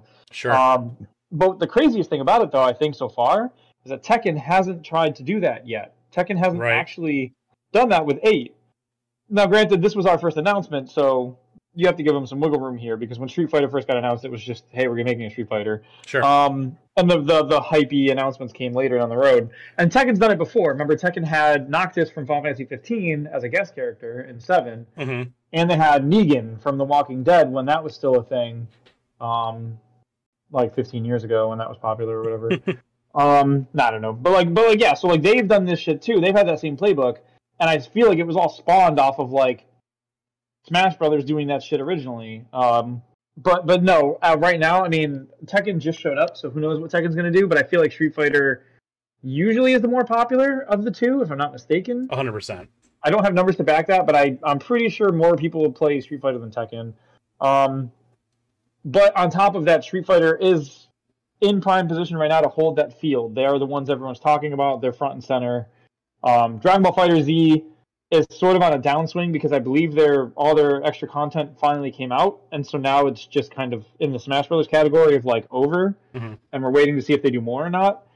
Um, Street Fighter is obviously in a good place. Tekken is Tekken. There's actually another one that we're not hearing about, and I don't know who's going to start mentioning this. But the guys who make League of Legends have been branching out and making other games. Remember, they did like a League of Legends RPG, Mhm. that Crown King game or whatever. Mhm. Um, and they made a mobile game. They're also working on a Street Fighter style fighting game. Um, and they did one video and they showed us uh, a couple characters doing mechanics and attacks and everything. And then we never saw it again. And that was like probably the beginning of the year. So that's still in the wind, and we don't know when or where it's coming from. Hmm. But that one looked really good. The, the gameplay and the mechanics of that was very Street Fighter, but in all the right ways. Sure. So that's a thing for fighting fans coming down the ropes. But like, dude, it's a good time to be a fighting game fan. Dragon Ball Fighters is great. Street Fighters looks great. Tekken looks great. What we've seen. Yeah. Um, and Smash is obviously at its peak. It's never been better. All the characters it has and everything. Right. Um, and Evo just happened. Guilty Gear did good. I mean, you've got like you've got Grand was it Granblue Fantasy? I think it's called. hmm There's there's or Skullgirls. There's a few other like niche fighters that make good appearances every year, like Evo and stuff too. Um, fighting game community is eating good right now, and with with Street Fighter Six coming, and now with Tekken Eight coming, and this arcane like League of Legends fighter in the works too, they've got plenty to look forward Sure. to. Absolutely. I think Final or Final Fantasy, Street Fighter Six is going to pop off. I, I really think that they've got something. Yeah. Sorry. Yes, They, I think they've no, got. you're good. I think they're they've got some lightning in a bottle with this release, especially with the, the, the styles that they're doing, um, the stylization of like the, the paint splattering, um, the the Yes. the the first person story mode, like the character creation, Yeah. um, all, all kinds of stuff they have going on in this game. You could play the old Street Fighter games in the game, like that, there's an access to like play the old Street Fighter Two uh, Hmm. Game. I'm not sure which I can't remember which version of it, but it's Street Fighter Two, one of those like 400 line. Probably two turbo, right? subtitles, Because that's the one like everyone that. likes. Yes, uh, If it's not turbo, that would be a miss, right? Because like that's the one everybody plays or whatever. right. Yeah. Um, so yeah, it's definitely pretty cool. So I, it's uh, again, I'm not agree. into that into that um, genre, but as an outside objector, it looks I like, like- this whole scene is about to pop off. So I'm, I'm there. that's the thing. I don't ever really play them, but I orbit them, and I like Mm-hmm. Right. the hype, and I like interacting with the community because those, those are some of the cool. Like you get some chuds in that community, but in general, you get a lot of people who really enjoy games in that community who are having a lot of fun, um, Yep. celebrating and hyping up the games. and it was rough for a little bit because like Marvel vs. Capcom was one of the big franchises, and then they put out Marvel vs. Capcom Infinite. Do you remember that? yes. and it like bombed really bad. Like, and it was, it's like it's a prime IP mashup. You've got Mega Man X in there. You've got Guardians of the Galaxy characters like Rocket Raccoon. You got Monster Hunter was in there. The Monster Hunter Hunter was in there. Like, Mhm. you had a bunch of like you had you know all these cool characters and people were really excited. Um, and it didn't work. Like the story was cool as shit. You'd probably love if you actually you should sit down one day and just watch someone play through the story mode because the the story's kick ass. You've got Sure. um Ultron, the the Marvel villain. Mhm. He partners up with Sigma from Mega Man X Sigma. and becomes oh, like Sigma Ultra or something. Yeah, yeah. Oh, that's okay. interesting. And so they become like one thing. It's like Ultron Sigma Huh. and they start stealing the Infinity Stones to gain power, and like Okay. they can control characters and make them evil and stuff. So they've got some people taking over, and it's cool as shit. It was a really cool story. Hmm. But that was the only thing about the game that was cool. All the mechanics were like people said the mechanics were bad. The fighting felt bad. That's A lot of stuff wasn't was broken and like wasn't balanced very well, and it got dropped from Evo real quick because they were like, "Ah, it's other games people want to play." It That's a shame. Doesn't want to be there. Um, and that and yeah, because Marvel vs. Capcom was like MVC one and two were like the peak of like fighting game community fighting games. Oh, yeah. People to this day swear by Marvel vs. Capcom 2, like as one of like the pinnacles. They were great looking That, games, and it's such a great mashup that doesn't make any sense to work, Yeah. but it works well. It works so good. Mhm. Um, and then yeah, two came out, three came out, did well, and then an Infinite bombed, and we haven't seen or heard heads or tails of that franchise. That's a then. shame. People people thought two might get a remake or something because Mm-hmm. that's a good way to bounce the, the franchise back is to like make a remake of a game that people did like and Sure. not fuck a remake up, and then get that positive momentum into another uh, like another sequel. Mhm. We haven't heard anything. People were people thought maybe it'd show up at Evo. Nothing. Yeah, So- I guess that probably came out around when like when like Capcom probably wasn't doing so hot in the first place. So I Yeah, they were canceling the Mega Man projects. They were, Right. yeah, they were having problems. Capcom is bouncing back now, so it's Yeah, maybe, maybe we'll it. see something in the future. I don't know. and we'll see. Marvel's bigger than it's ever been with the Marvel Cinematic Universe. Because remember, MVC one, two, and even three were like pre-Marvel Cinematic Universe. Right. None of that existed. And if anyone wants to be on board with making money out of this freshly bought IP, it's Disney. yeah, Disney will take the money. Sure, Yeah. they will. Um. Oh yeah, So yeah, I, I can see that definitely being a thing. A resurgence of that would be nice to see. but that's Um, the thing is like with with Dragon Ball Fighters Mhm. and these other games that are out now, we've gone from like that dark period where it was like the best things at Evo were the old games, things that Mhm. were already out, Smash Sure. Melee, MVC two, um, shit like that, Street Fighter Turbo, like two, like all that shit was the stuff people cared about seeing at Evo, and and you had like your Skullgirls and you had your Granblue and you had your Mhm. uh, Guilty Gear, Blaze Xrd, whatever, all these things. Um, but like now it's like we're moving into like no, people are excited because the new Street Fighter looks cool as shit. The new Tekken looks like it's gonna be good. Mhm. Um, Dragon Ball Fighters is here and it's good. Like this new League of Legends game looks really good. Um, we're getting a bunch of cool shit now. It's all starting to come together again. But we got like a Uh, bunch I of like think so. Yakuza announcements too, but not necessarily part of like PlayStation State of Play. But all kinds of stuff going on in that developer studio right now. Um, but yeah, like a Dragon Edition, that'll be a turn-based RPG. I'm here for that. It's like, gee, it, it turns out we can make popular turn-based RPG still. So Oh yeah, uh, uh, you know, Square listening. um, so just throw that out there in case they ever want to go back to turn-based RPGs in their main games. That would be really cool. yeah, because it's been relegated to like the Octopath, the Bravely Defaults. Right. Well, what was there? There was wasn't there a Final Fantasy project that was turn based now, or is that Ever Crisis I'm thinking of? I think Ever Crisis is still doing the turn based, but that doesn't mean much. That's like again, that's a Final Fantasy spin off. Right.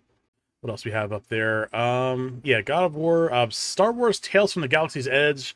That's coming to PSVR two. Um, Mhm. So if anyone's interested in taking a look at that, that is definitely a thing. I, I don't know too much about the VR two yet. Um, unfortunately, they did say that there would not be a uh, backwards compatibility with the PSVR, Yep, and that that, was rough. did not go over well. Um, Yeah, and to to the shock of no one, I mean, people on people on the internet were pretty pissed off about that. You have an entire gaming system there, um, an ecosystem that you can't get rid of because you have to. If you want to keep the PS4, the the PSVR stuff, you have to keep your PlayStation 4. You have to keep all the stuff on all the hardware that connects to it, um, Mhm. and you can't upgrade it to like this new newer VR set that looks like it's a lot more lightweight. It looks like it's a lot simpler. You don't need the additional adjunct like hardware to hook up to your PlayStation 5. The PlayStation 5 is doing all the work for you. Um, oh yeah. so yeah, that, it's kind of a disappointment, and I, I think it's a huge marketing mistake. I, I yeah, it's tough because it's one of those like I don't usually care about backward compatibility that much because it's not a big deal, but like this is this because it's not a console, it's more like a peripheral. It feels weird to not have backward compatibility, right?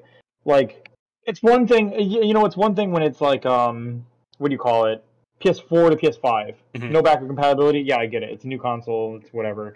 But like this is like because it's a it's it's more of a peripheral than a whole console. It just feels weird to like not do backward, I guess. Right. No doubt. it doesn't feel like it, it doesn't feel like they should be so separated that that doesn't apply there. I don't know. Sure. I hear you. What else do we got? Uh, Demeo, that was another um, game that was brought up. Um, another PSVR 2. So that one looks interesting because it's a card game. Um, Much like a Yu Gi Oh! or a Magic the Gathering that's played in VR. So I'm interested to see where they go with that. That would be pretty dope. Um, uh, it's a uh, it's one of those things where you can just kind of be like your move. I don't know. You can bust out all the Yu Gi Oh all the Yu Gi Oh memes as much as I yeah, don't know much about that problem or much about that whole series, but yeah. so that's a thing coming to VR as well. Um, and we got next up we have um, God of War. I don't know too much about it, but they are releasing a pretty cool controller for it. I don't know. What, what was your takeaway on this one? Well, so it looks like what's going to happen here. So, uh, for for people watching at home who haven't played this game, and you know, again, spoilers for a PS4 game that I think was probably like three or four years old by now. It's definitely been a little while. Um, it's it's a continuation of the previous God of War, and what's going to happen now is we have him and his son, and his his his son is Loki. I don't I forget his name in the game because they don't call him Loki, but he's Loki basically, and um over the course of the previous game, we found out that he, at the end of the previous game, we found out that he was like, was it? I think it was Kratos was fated to die, and so now going into this game, you're seeing like the kid's a little older and he's got a little more going on, but he's he's got this sort of conflict with his dad here. Um, you can hear he's saying right. He's like, talking about protecting him and like, well, who's going to protect you or whatever. And he's like, well, I don't need to be protected. But he knows that his father's like fated to die because it's it was shown at the end of the last game that it's like he's going to. So, you know, Kratos is like dealing with like the impending Ragnarok and everything, but his son is dealing with the impending death of his father that was like foretold to him. Right. So you've got this sort of conflict going on where like he keeps telling his dad, he's like, well, who's going to look out for you or whatever, and he's like, well, you know, he doesn't. I don't think. I don't think or do I have it backward? Maybe Kratos saw that he was going to die. I think yeah, I think Kratos saw he was going to die on the scroll, Okay. and probably his son now found out about it, and that's why his son's being like he's being. Mhm. Um, I like where they're going with this because like the last God of War and the current God of War are both, you know, like previous God of Wars were like very straightforward, beat the shit out of people, revenge, revenge, murder. I get it. Like this was a little bit more story heavy. now that they've developed Kratos' character from like just a vengeful dude who wants vengeance for a good reason, like now he's got like stuff to protect and he's got stuff to care about and he's willing to make sacrifices and it's like they're doing this whole really long character development with him Mhm. and it's really cool. And it's nice to see that his son's not just like a MacGuffin who's like here to be the emotional through line for the player to like feel bad for Kratos. Sure. He actually has his own motivations and he actually has his own everything involved too. So So in like Greek, Uh, it's just- Greek, in like the Viking and Norse mythology, Loki is the one who kind of like brought on the onset of Ragnarok. So yes, are we basically? It seems like there's a setup. We're going to kill off Kratos.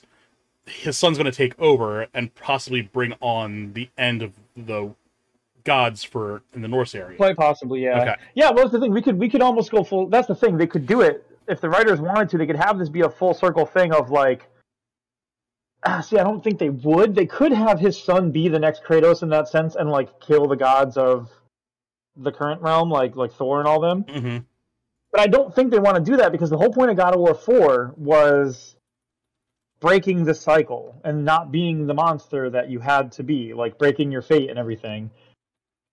Which is funny because the whole point of that game was not to be the monster, not to break your fate. And then at the end of the game, we found out that Kratos was fated to die.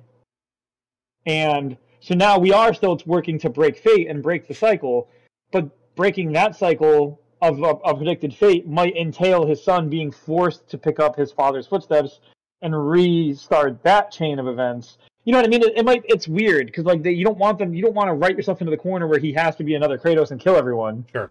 Because it's bad writing. Because it ruins all of what four was about. Mhm. But now he's in the pincer between doing that and maybe saving his dad, or like, will he go down that? I guarantee what's going to happen is Kratos is going to be trying to walk him off the path and say, even if I get murdered by Thor or if I get murdered by Odin or someone, you can't pick up my chains. You can't pick up my weapons and continue that. You Mhm. have to like, there has to be an end one way or another.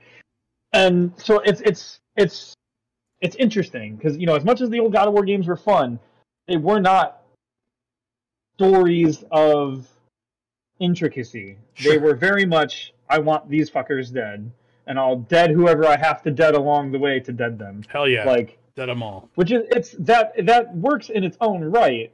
But clearly, God of War Four was going in a whole new direction with God of War, and I think Mhm. where they're going is great, and I'd like to see them maintain that. Sure. And it looks like they're gonna. I've been a ramble about that. I, just, I I I greatly enjoyed seeing Kratos go from like the the Gears of War like ah kill things like into like a character who actually considers his actions and like hmm all the shit that's happening in his life and everything Sure. and caring about a family member and having to like because you I mean uh, to be fair Gears had some like you had Dom and his wife and it was a whole touching moment yada yada yada but like it was cool to see them move in this direction. I think Gears tried to do this as well with Gears like five Yeah, and it fell flat for a lot of people. it sure did. Yeah, 'cause Right. he was kind of passing down to his daughter. he passed down to his daughter, Right, but then right. it was like nobody cared though. Everyone was like, okay, yeah, Right. great, new person to kill people with, and it was like, see, you have to you have to fully divorce it from that concept. You can't make a Gears Five and be like, it's the sad story of the daughter of the Gears guy, Marcus, doing things now when her dad's like dying or being passed on, but it's like.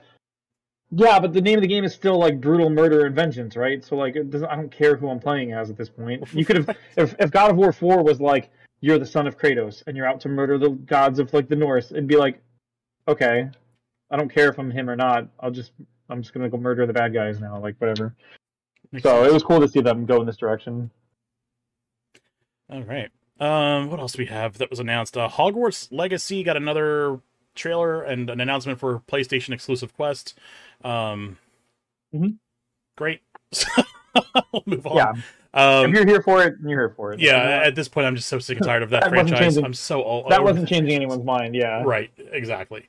Um, Pacific Drive. That's a new one. That uh, that, one looks really cool. Yeah. So I, you told me to uh, go rewatch it because I kind of was like, I wasn't at- at work watching this, so it was like, I could only pay attention to so much of it. Um, Well, yeah, because I could see how, like, at a glance, especially if you're like, if it's just playing in the background or you're like kind of looking at it and looking away, it just feels like some generic thing happening. I don't know what you call it, but like, I thought it was just gonna be a, yet another like zombie apocalypse game, but it seems like it's all built around.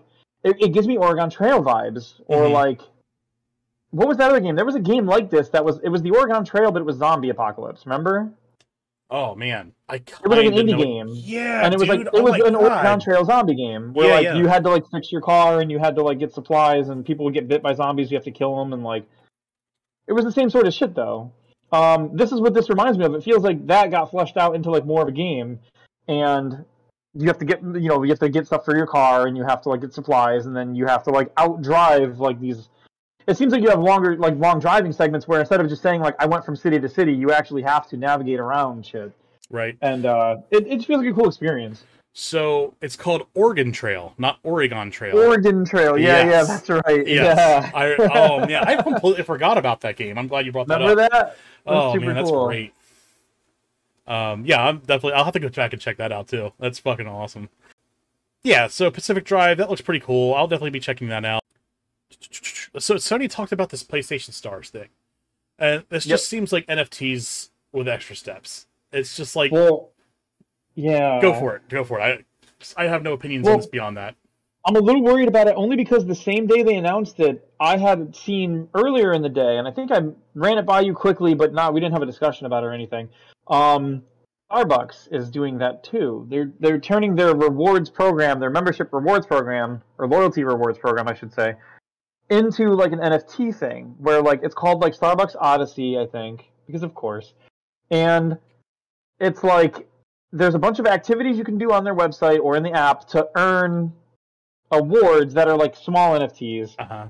and then you can also pay money for some too. And some of the purchases of bigger NFTs that cost more money, like in the hundreds or even thousands of dollars, those have like trips attached, like trips to their plants or factories or special places or special merch is included or special access to certain things. Like it's literally the shit they do now, but they're tying NFTs into it because reasons. Bold of you to assume I And, ever um, want to go to a Starbucks factory. well, yeah, something. I think it was something like that. I forget what it was. Some Sure. headquarters, maybe. Um, and they were like, "Oh yeah, who knows what these things will be?" But they'll be tied to the NFT packages, so only the people who hold those NFTs can engage in these types of rewards and shit. Uh, you could keep it. And but the, the the the two things that I disliked about it the most, obviously, I disagree with the whole NFT thing to begin with, the blockchain shit, yada yada yada in Right. general. Just because there's there has yet to be a use case that I think is like a convincing use case for it. It's it's all Right. especially in the game development sectors. It's all things we can already do with databases. We can already do in game. It's stuff that we've been able stuff- to do with like SQL for, for tables for right? like yeah, years. dude. I can yeah Like- do my SQL table shit I was doing on PHP forums in 2010, Right. Like just out of high school or something. Like this shit's not something we need blockchains to verify or whatever. I understand trying to do it for like crypto because at least in that case, you're trying to like have a security in place for like money. But like we're talking about skins for guns that are already in the game and don't need to be brought anywhere else. And then people are like, well, what if you're bringing to other games? And it's like, dude. You can't even get VR games to go from VR one to VR two. You can't even get Warzone Warzone skins to go to Warzone two. you can't convince companies that they should support other people's work in their game. It doesn't happen. These collaborations when they happen in games like Fortnite, I think people are like so pilled by like Fortnite games and and games like Smash having these collaborations that they're like, yo, what if you could just buy things like that and then bring them to other games? And it's like, no, these only ever happen when these companies agree to make a bunch of money on doing it for each other, Mhm. and that's it. And that doesn't happen with these NFTs and these movable guns and skins and all this shit. It does like we've we've talked at great length about why it's not feasible in game dev to do this shit. Um, but the, the thing that's scary about what's going on with Starbucks is they're doing it and they're pretty much not telling their customers. They're just like if you're already enrolled in Starbucks loyalty program, you're already part of it. You just one day you open the app and there's an update, and all of a sudden you're like, hey, you're earning achievements file things, like little trophy things. You can check them out in your gallery, and they're all NFTs. And you don't even really know because unless you go in and find details and shit, they don't really say anything about it. They're just like, well, these are these are special achievements now, and you can use these to track what you've done. They're trying to like normalize the NFT part of it by like just kind of hush hush putting it in. And then, you know, once people once other things start using those, it'll be like, yeah, this is like the Starbucks app I use, or this is like the other app I use. And next thing you know a bunch of people have sort of NFT wallets in their specific apps. And not like a crypto wallet either, where it's like one thing for all these things. They're localized inside of each of these little apps. So like you have NFTs with Starbucks and you have other NFTs here, you have other NFTs here. And all of a sudden it's just the service everyone's using. And you won't even notice it. It'll just be a normal thing for people because they've been using it on Starbucks. It's like it's like how Apple likes to like homogenize features that are kind of garbage, like the battery life thing. Mhm. And then it's like, well, it's just how it is now. My phone, you know, my phone dies in a year, and it's like, you okay? You should be mad about that. Right. Like, you know, I can't repair my phone. Yeah, that's just how it is. Apple has the parts, and they use the special screwdrivers, the pentalobes, and it's like, but you should have a problem with that, and you don't now because it's normalized. Right. Um, and that's what they're doing with the NFTs there, and so now we're seeing that happen.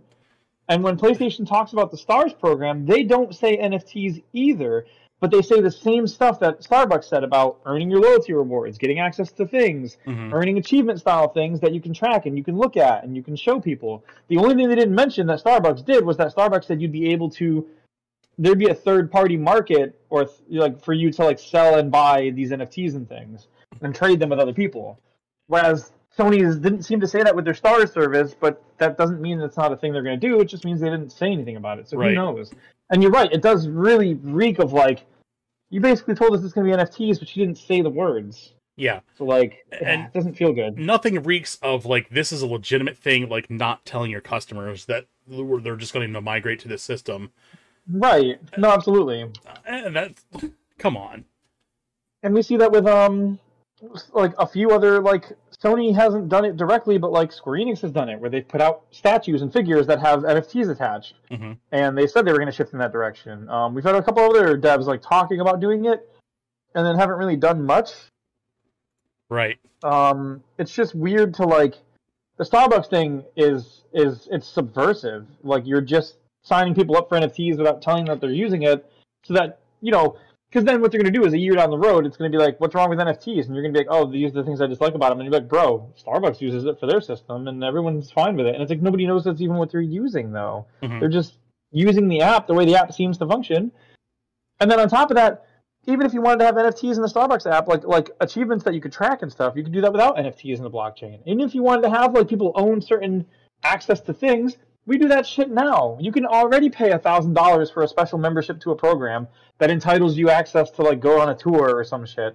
Yeah. Like You I can do that. I It's can go- already a reward tracking system with a lot of these apps for a lot of these companies where you're like a frequent purchaser, like something like Starbucks or like a you're a gas station that you go to that you order food at a lot. Um, right. That I mean, that's not Yeah, all You don't need programs exist NFTs already. to do this. And that's the thing is like A simple like, point "Oh, system like, works. People be like, oh, like imagine if you like could like buy an award that would grant you access to like go on like a two day trip to like the Star Wars ranch, the George Lucas ranch. And I'm like, bro, we have that. You can you can literally go to Disney's website right now and you can buy a hotel package at the Star Wars hotel that includes that trip that you're talking about. We don't need to tie an NFT to that. I don't need to like have that system overlaid with what's already there because what's already there works just fine. hmm It's it's like they're trying to make it work in a place that doesn't need to be there, and that's what I hate about like the whole NFT, crypto, blockchain, everything is it's always people trying to add it to stuff that doesn't need it, usually so they can monetize it again in a way that doesn't need to be monetized on top of what's already there. Like It's just more People talk about- designed to be more. Uh, there's more obfuscation that they're adding into it. That's all it is. But look at look at look at what happened with Axie Infinity. Remember the biggest problem with that game was that they said they focused so people players of Axie Infinity focused not on playing the game because the game was fun. They focused on treating the game like a monetary income source, Mhm. and that's why that became the more important part of the game, and that's why it all crashed. Is because people were when when push came to shove and people started getting out of Axie Infinity, nobody stuck around and said, "But it's fun to play. I'll keep my shit." Right. They only kept their shit when the price got so low they felt bad selling, Mhm. and now they're just waiting for it to go up enough to sell again. They're in a death spiral where they're never going to get out of it. And it's because, and, and like the guy even said, they interviewed him and he was like, no, yeah, we realized after the fact, like, we made a game that wasn't fun, it was lucrative. And once the lucrative stopped, no one plays the game. Right. What's it's the incentivization then? Right. It's like games are meant to be fun at their core. Like, Right. I just want to play a complete game. I don't need DLC. right. It's the, it's the shittiest stuff. I want a complete vision, as the game was envisioned by the writers, and that's it. I don't, I don't even Why mind. is that so like, hard to ask for in 2022? I I don't even mind like the DLC depending on the context. Like when a game like uh, it's a good example recently. if it's something like, like- Borderlands is one of the few examples I think really nails it. Um, and that's not even recent. I'm I, like they they Right. do a whole different story offset that's offset from the main story. Um, right. Well, look at stuff like like Hollow Knight. Hollow Knight was a complete closed story that was nice. And then when they did, and, and a lot of people didn't even realize Hollow Knight has DLC because at this point, a lot of people just get Hollow Knight, and it has it all, Mhm. and it just feels like one complete package. But like Hollow Knight launched without the Gods Arena and all the little God boss fights, and it launched without the uh, what was the other thing? There was a couple of packs, two or three of them, but those were all just straight up expansions to like like like you see with like games like Fallout, where they were like, okay, here's Fallout 4, and the game comes out and it's done, and people are like, cool, we like it, we play it, blah blah blah, Mhm. and then they say, hey, you know what? People are buying it and they want more out of this game. We'll make a whole new thing that's completely different. It's not cut content. It's not something they didn't finish. And then they were like, well, now that we're getting more money, we can go back and finish it. It's like, no, after they sat. Witcher is great about this stuff back in the day. Witcher would be like, here's Witcher, complete game, great package, great experience, da da da da da. And then people would buy it and play it and enjoy it. And then they were like, okay, here's what we'll do. Since you guys like it so much, we'll make the, the Heart of Stone thing.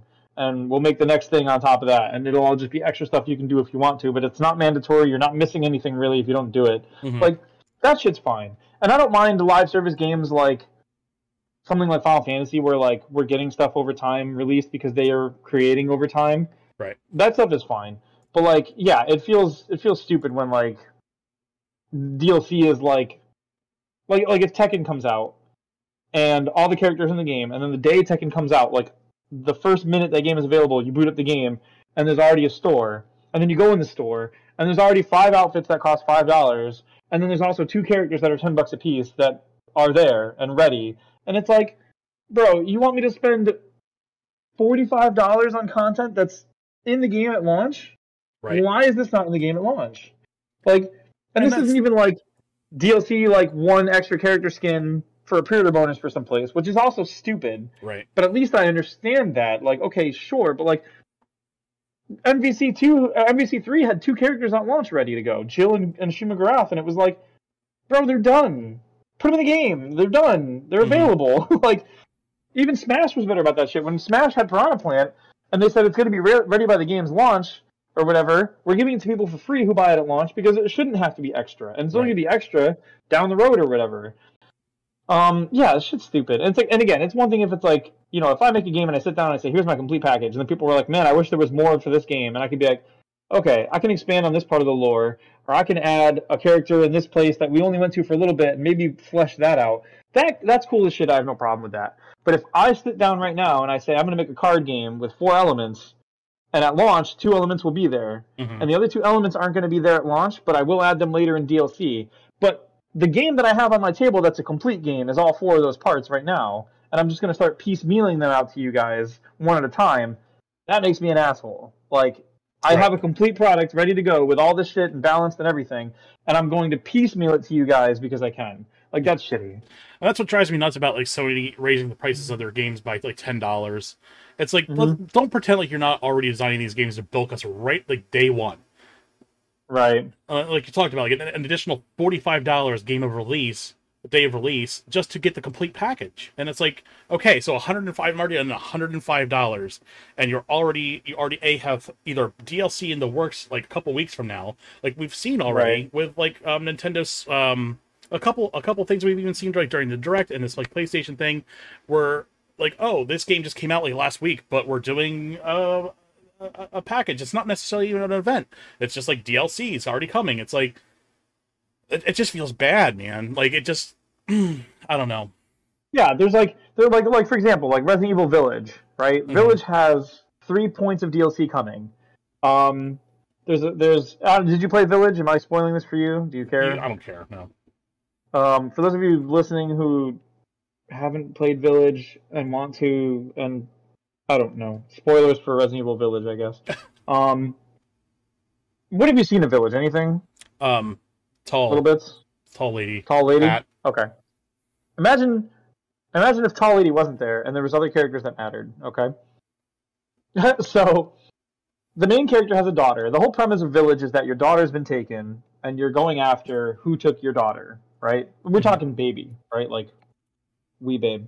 In Village, you spend the entire game trying to get her back, and you find out that she has mutant powers, basically. Hmm like like they literally chop her up into pieces and keep her in jars because she can just survive like that and she can regenerate if you put the pieces together. It's fucking wild. She has crazy powers. Mhm. um at the end of the game you find out that the main character you are ethan winters who is the main character of 7 and 8 is actually you died you you basically died in 7 and became like a zombie thing Hmm.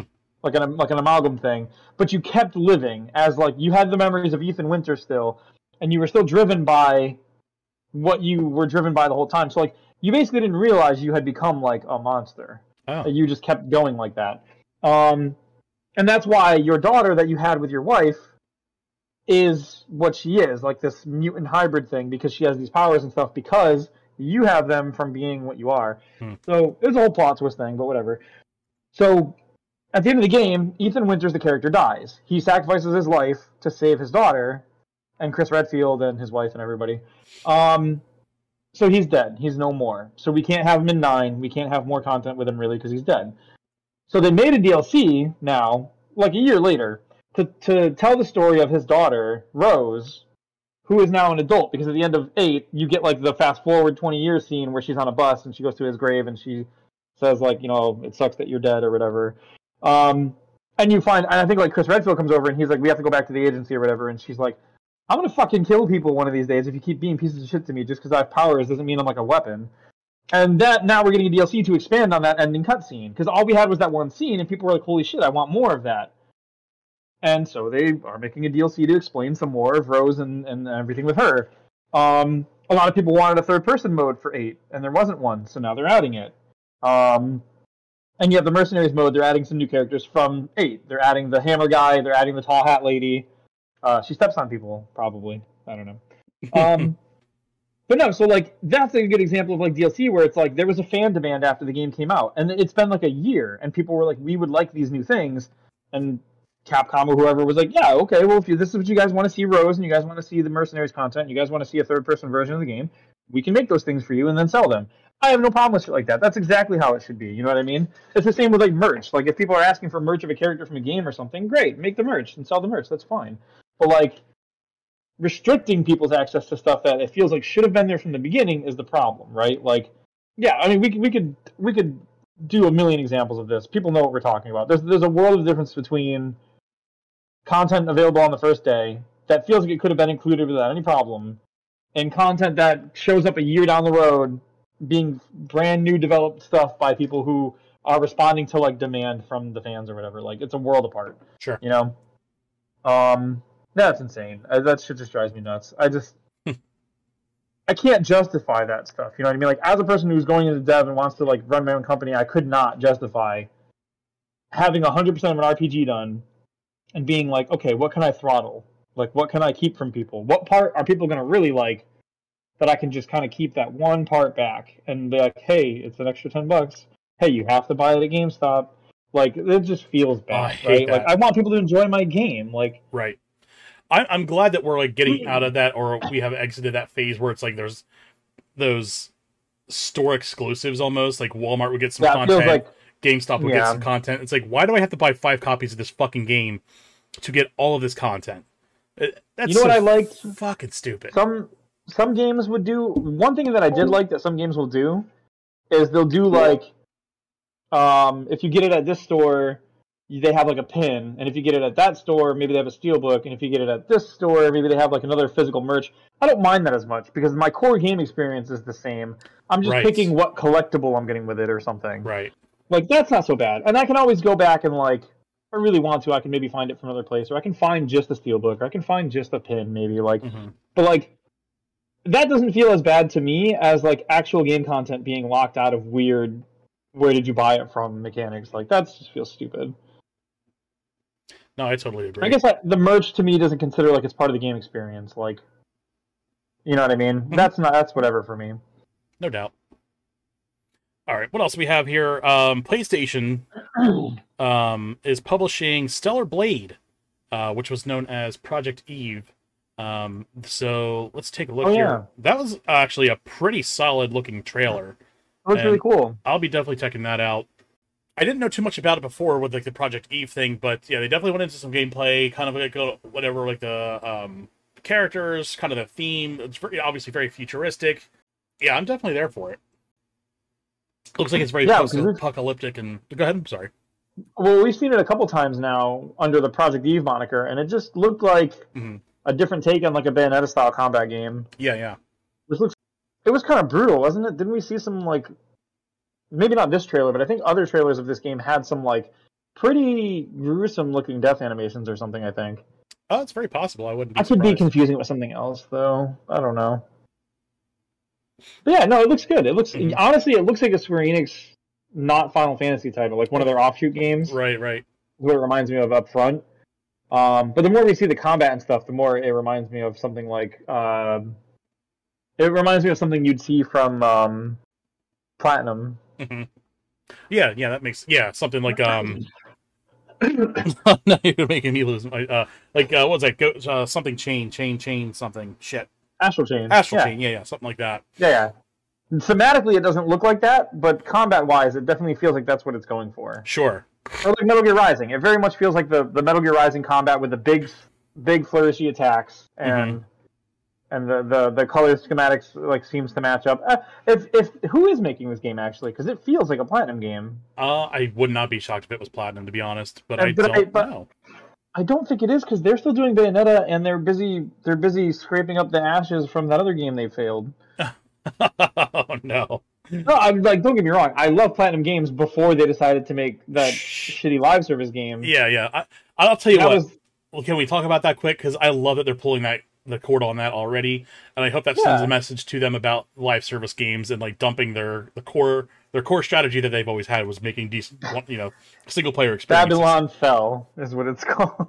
yeah it's Babylon's Fall, but it sure fell. It sure did. Um, the developer is Shift Up Corporation on the Unreal Engine.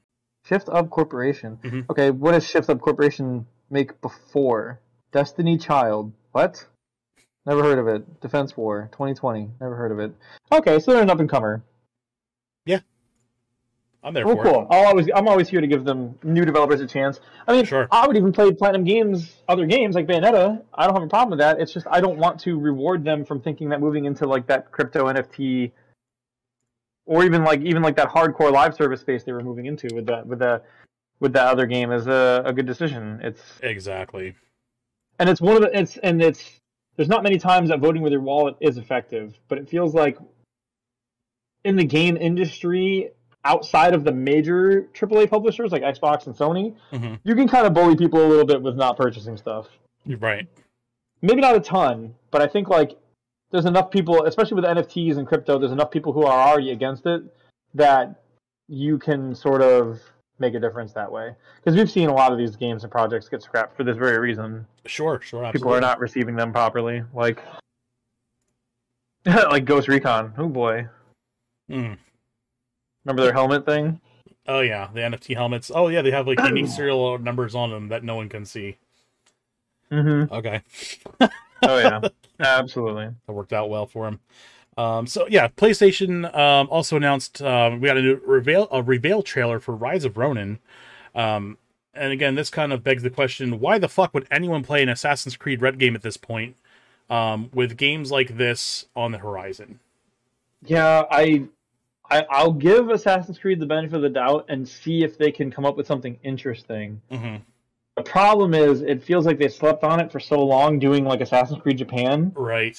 that Tsushima lapped them, and now there's another game coming out that also looks like it will be doing a, a decent lapping of them again. Right. So like like you said, if this if Assassin's Creed Japan had come out when Valkyrie came out instead, there wouldn't really have been competition other than Tsushima. And if it had come out a little earlier when people were demanding, Right. When let's go to Japan, let's go to Japan, let's go to Japan, Sure. like after Black Flag could have been go to Japan time instead of four games who I don't remember most of them because they kind of blend together. Because after Black Flag, it was like Syndicate,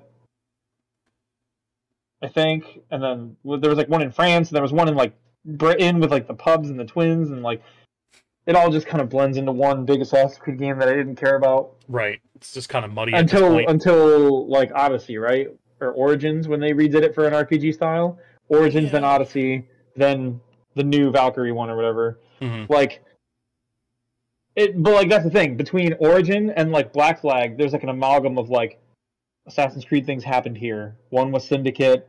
One was there was like two other games in here that whatever like and it was- Yeah. none of it mattered. It was just kind of like Like, this muddy, I get it. muddy Dickensian atmosphere, and no one really cares. Yeah, I was like, I get it. You're putting out a new one every year, and it's a new place where there's a revolution or there's a fights to be had or like Right. whatever. One time there was a guy, and it was in France, and then the next time it was like a guy and a girl because you had fucked up last year and said you couldn't make a girl for some reason, so now you had to do both just because you could. Like, remember Oh, was that the shit when they- developer where he was like, uh, "It's uh, it's so much harder to make uh, a a girl character." It's like, are you talking Yeah, about? it was this. It was like that same dude who ended up being the Unity CEO. After all, remember it was the same Hmm. fucking guy. Said the same dumb shit. And then he eventually kicked her on his way over there. Um, and it was the same guy. He was like, "Oh, the skeletal structure, the way the hips move, this, that, the other," and it was like, "What the fuck are you talking about?" So spend an extra Like- ten fucking minutes changing it. It's not that hard. Don't get me wrong. Even if it took a couple, like, even if it took you a week to like make it, like you were saying, like maybe you want this to be a little more dainty, maybe you want that to be a little more swivel on the hips. Like you can make it unique and spend a week or two on it. No one's Right. gonna care if you push Assassin's Creed out two weeks. Are you gonna tell me launch, after what 10, like- 10, 20, 10, 12 years of development in this game that no one has like a female skeleton ready ready to go? Like, come on. Well, not just that, but like you you know as well as I do that one there's there's probably dozens of animations that they did for like NPC females that they could literally just rig over because that's how the rigs work. You can literally copy those animations as long as they have matching skeletons with like the same spinal tailbone setup. And all the people are people. You don't have monsters and shit with tails and like Yeah. six-legged enemies where it's like, well, yeah, we have a female, but she has six legs. It's like, no, you It's fucking, still a fucking quadruped for Christ's sake. yeah, like- you have you have all these people walking around town, these these women NPC characters, and I know for a fact that you guys made them sashay a little or sway a little more than the and the men who walk around town. So just For fucking, sure. You can make this shit work a lot more easily than you're pretending that you can't. Uh, objection to making a female character in Assassin's Creed was extremely disingenuous. The way that he tried to make it sound like it Oh was yeah, it was the amount like- of work that would be required. like let's, let's pretend like, like um Ubisoft is like a five person studio or something like that, and they're just strapped for time. Like, get out of here! I, I just And then, right, and then and then after that happened, was the one I think with the brother sister combo, and it was like you could play as either one, and it was like yeah, fucking of course, mhm. great. Like glad you managed to make it work this time. Yeah, Um, splitting and out then over I, here I, I feel like there was one more in there still, but I don't remember. I only remember those two. The France one, because the France one was the one where like the faces were fucked, remember? And like Yeah. the whole faces were disappearing, and you'd have like the kissing scene near the beginning of the game with like eyes and lips and nothing else, like Mhm. doing a weird like And shit like that was happening. to be fair, if, I mean, if they don't develop like a female character or something like that because they they can't figure it out, France, where Ubisoft is based out of, does have a rich history of giving up. So, Oh my god. um, so and just- then like it just I don't know. It felt like it was like they were all the same, and then Origins was like we're trying something new, and it was good. It, I heard good things, and then Odyssey was like we're trying something new again, but we put a girl back in. and You can play as the girl too, and it was like okay, great. You guys figured that shit out too, because in Origins you couldn't, and it was like you had that problem, and then you fixed that problem, and then you had that problem again. It was the D one to D two problem where they were like, remember those quality of life changes we had figured out? We unfigured them out. Like Um, Yeah, five years later, still don't have sparrow horns. But dude, it's like a pile of fucking wave files. Come on. I like I like how they were like in Lightfall we're adding uh loadouts and it was like didn't you guys invent loadouts in like Halo 3 or Halo Reach? Like they were in Reach. How did you guys not put loadout? I get like I get maybe like at launch you're like we didn't think to put loadouts, but like how the fuck is your game built around swapping weapons and armor pieces for combinations and builds? Is your game a game built around builds and you don't have loadouts or like presets? Right, but people who made What? third-party apps figured it out for them years That's ago. insane. Yeah, I it's, Um, I don't even get me started because we're already running low, low, uh, a little time. yeah, here. yeah, yeah.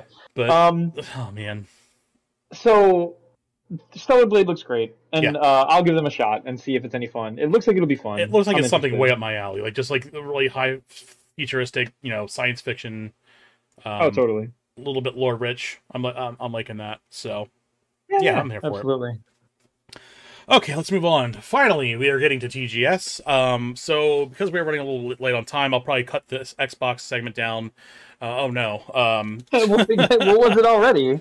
so they're just announcing a bunch of games that have already been released for Game Pass, which it's like it's finally like Oh. they're adding some value to it. And I don't want to and I don't want to sound ungrateful and shitty on indie games, but that's not what Game Pass was built around. And like the last three months, it's all It we've been getting that way. It's kind of like Yeah. some indie games, some shovelyware mobile games. So we're finally getting stuff like Ni no Kuni: The Wrath of the White Torch remaster's coming, Metal: Hellsinger's coming. Well, it's already out. It's already out on the. It came out on the That one's fifteenth. out. Yep. Outer Wilds is back. Um, Deathloop is coming. uh, Persona Five Royal is coming. Slime Rancher we're getting some early access on the twenty second, and Valheim is coming to PC only version of um, Game Pass. Which again, if you already have a PC, you could have been playing this on Steam a year ago when it was like Wait, what was the last popular. one? Valheim? Yes, What? Just like, oh my god. it's, that game already kind of like came and went. So I Yeah, that's weird. yeah I would get it if if Valheim came to Game Pass and then was going to do like the full launch. I get it, but it's still like early access on Steam, so it's like, what is even? right. Yeah, again, Okay. yeah, you're not wrong. It's still an early access. Yeah, it's weird. So yeah, that's uh, that's Game Pass. Um, I mean, they are. I, I will give them credit. They are actually you know providing some fucking value finally. Um, 'cause I- I canceled Game Pass like six months ago because it was just like, what's I the remember fucking point? with it. Um, yeah, it just Last felt time I bad. Last time Game Pass had anything on it I cared about was like Tunic, wasn't it? Yeah, that's That was like March or something. yeah, that's. Uh, I think I canceled it in March or April. Yeah, it was around the same time. I think it was like the last thing you did on Game Pass, wasn't it? Mhm. Or something. Yeah. Yep. All right. Um, so Capcom, obviously, they they um, did a huge showcase, and this is what they said they were going to do. They were going to focus on um, do like a big thing focusing on Street Fighter, and then they have like kind of like a second follow up. Um, still kind of touching base on Street Fighter, Mega Man Battle Collection, Mhm. uh, Battle Network Collection, and um, we got a trailer for the new Monster Hunter Winter expansion, and then um, Exoprimal, which is interesting. I don't know if it's going to be good though. Um, Yeah, I couldn't tell you. and that's kind of where we are with that. But um, so it kind of just reminds me of like Anthem with dinosaurs. Um, I don't Yeah, know, I don't know if you saw feels the like, trailer or not for it. Yeah, I did. Yeah, it's. I'm not sold. Okay, I'm. Ne- I've. I'm one of those people. I've never been a dinosaur guy. Turok never did it for me. Jurassic Park as a movie franchise never mattered to me. I'm not a dinosaur. That's I was fair. never a dinosaur kid, and I'm not like a dinosaur adult either. right. Oops. Speaking of which, not that I care because it's not my, up my alley, but Mhm. Ark is coming to the Epic Store for free on Thursday. Oh, there you go. Keep an eye out for that. This is a fun grab for anyone who who does Epic. Yeah, uh, that- Ark will be there. That's a game that like if I didn't if it wasn't such a time sink, I'd probably play it. Um, Mhm. Now, the thing is with Exoprimal, it doesn't look extremely graphically impressive. Um, and that's kind of not a bad thing here. And I almost wonder if Yeah. we might see this on the Switch at some point. Um, Oh, I can see this on the Switch. Yeah. yeah, just, just because. But yeah, it looks. I mean, I you know I like that that that armor setup style. It's like Destiny kind of Anthem looking. Um, Yeah. but yeah, I don't know. I don't know. We'll see. I I, kind of want to wait on rev- reviews for this one. But Capcom, I hope go ahead. my my review score for this game will either be a two or a nine. and it only factors on one factor. Uh, if if the last boss of this game is a giant T Rex getting into a T Rex mech thing, like mech, and being a T Mex, then I'll give it a nine. If it doesn't have that, then it's going to be a two. I'm Mm. sorry, I don't make the rules. It's just what it is. Nice. I, I hope the I hope his name is Tex. It So- has to be Tyrannosaurus Mex. Yeah, it- what if it, what if his name is Tex? Then it would be a Tex Mex, Tex the Tex Mex is fine. I'm okay. and then he this. shoots quesadillas at you, and I'd be like, "Oh yeah, quesadillas, bitch." And the battle arena where you fight him is the Tijuana Flats. Aim um, for the weak spot on his back. it's a big Taco Bell. Like bong bong bong bong bong bong. Like hell yeah, dude. I'm here uh, for it. it's getting too late for that. Um, so Oh, yeah, we got some more news about Mega Man Battle Network. I am excited for this because this is one of these games that I was like, please, please, please bring it, please bring it. I got my wish. Um, yeah, so we're getting online trading and battling. I'm excited for it. It's not going to be oh, that's crossplay, cool. um, which I that would be a, lot, a pretty big expectation to have this as crossplay. I'm, I'm, but I'm glad that we're getting some online features for it. I am fucking excited for this. Um, digitally, this is going to be two packs, but if you buy it physically, it will be one pack, uh, and it's going to be all games smashed into one. So I am definitely picking this up. Again, and I made this point earlier on Twitter. It's we got a, a Nintendo Direct with no Game Boy Advance, no Game Boy Color, so we're going to have to Mhm. continually rely on third-party companies to release these packs because it's like Nintendo, for some reason, historically, Yeah. just pretends like the Game Boy Advance doesn't exist. Um, and like some of the best portable titles have been locked on this system. So, oh yeah, yeah, I 100% will be picking this up. Um, I'm here for it. So yeah, yeah, yeah. It blows it blows my mind that Nintendo was like with the 3DS. They did the ambassador. Pro- I mean, we've talked about this, but like they did the ambassador program, and it seemed like a perfect window to jump all the Game Boy Advance games over and make them all rebuyable, which everybody was going to do. Everybody would rebuy the shit I out was there. I was Boy there Advance for games. it, man. I was like, oh yeah, And I don't have to like, like- pull all my games. I can just dump them on my 3DS. Fuck yeah. And then, and then they were like, no, actually, we're only going to do a few of them, and some of them you need the new Nintendo 3DS for because reasons. Even though the uh, old Right. 3DSs that have the ambassador program can still run it. And it was like, that blew my mind when they were like, you need the new 3DS to play like Mario World or something. And it was like, Right. what? Like, yeah, Super Nintendo's Mario World, it's only on the uh, new 3DS. And it was like, I have that on the advan on the regular 3DS, like the original model 3DS on the ambassador program. And they were like, yeah, yeah, yeah, yeah. But other than your 3DS for some reason, because it's an ambassador program 3DS, because reasons, you need like the new one. It was like, what Yeah, the you need the extra hardware to run SNES games. yeah, okay. But it's like, wait, Like, if I shit. if I hack this thing and pirate it and dump ROMs on it, it'll play it like a dream. So you're telling me that Yeah, this thing runs circles around the Super Nintendo. You can't tell me that it needs the a hardware upgrade.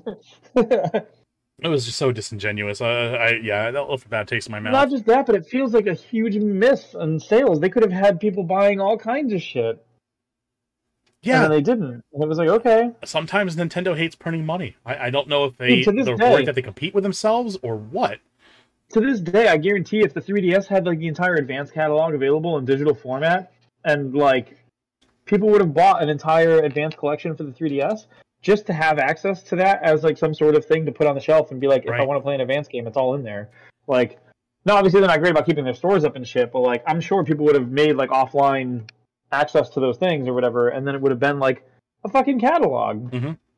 Yeah, absolutely insane. And they added Pokemon Blue, Red, Yellow, Silver, Gold, and Mhm. Crystal on three on the on the 3DS. Oh, they yeah. didn't do like Sapphire, Ruby, Emerald, um, or Leaf Green and, and Fire Red. And like they would have a sold gangbusters because those games never dropped below twenty dollars even at their lowest price.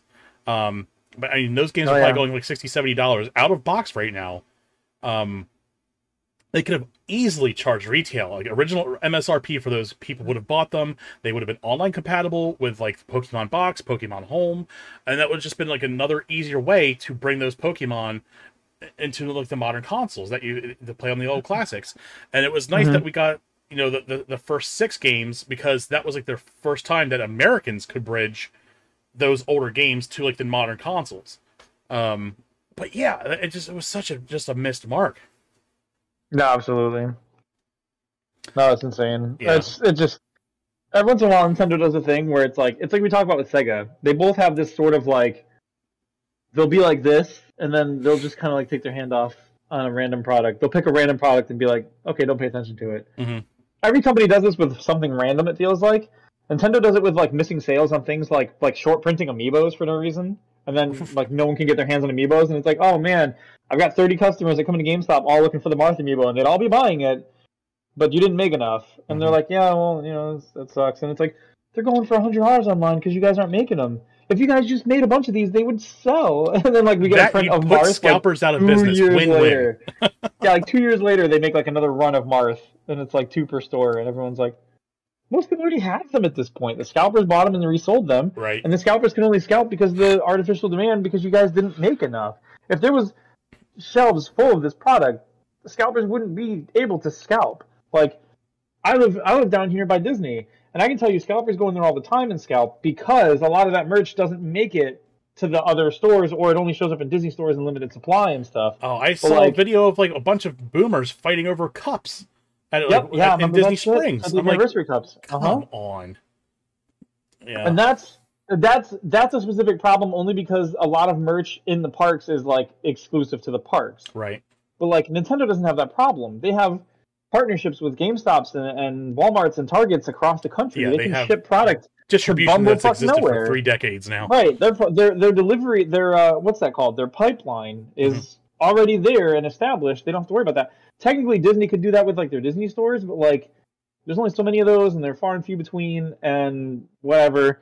Not to justify their behavior, obviously. Them doing shit like that too sucks. Mhm. But like, it just feels weird for Nintendo to not capital. Like, it's for Nintendo to have that problem specifically feels bizarre because it's like, how can you guys not get this stuff into these stores? Like, um, and we see them do that with like Square Enix does that from time to time with like their non-Final Fantasy titles. How many times have we seen Square Enix be like, "Hey, remember uh, World Ends with You? That everybody loved that game. We made a sequel."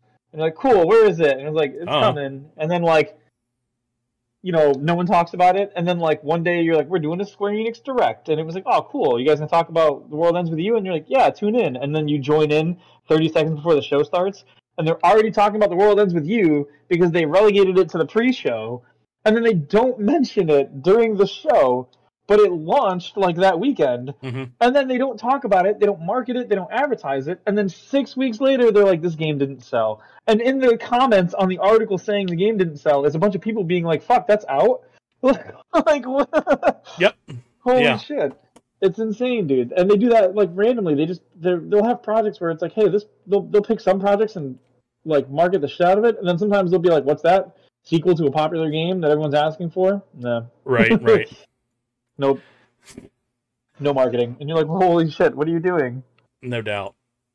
Uh, all right. like, like the only reason Endwalker gets marketing is because Yoshi P kicks the door open and he's like, "Remember me, assholes?" And they're like, "Yeah, yeah, you're the guy that makes us all our money." And he's like, "Yeah, yeah, market my fucking game."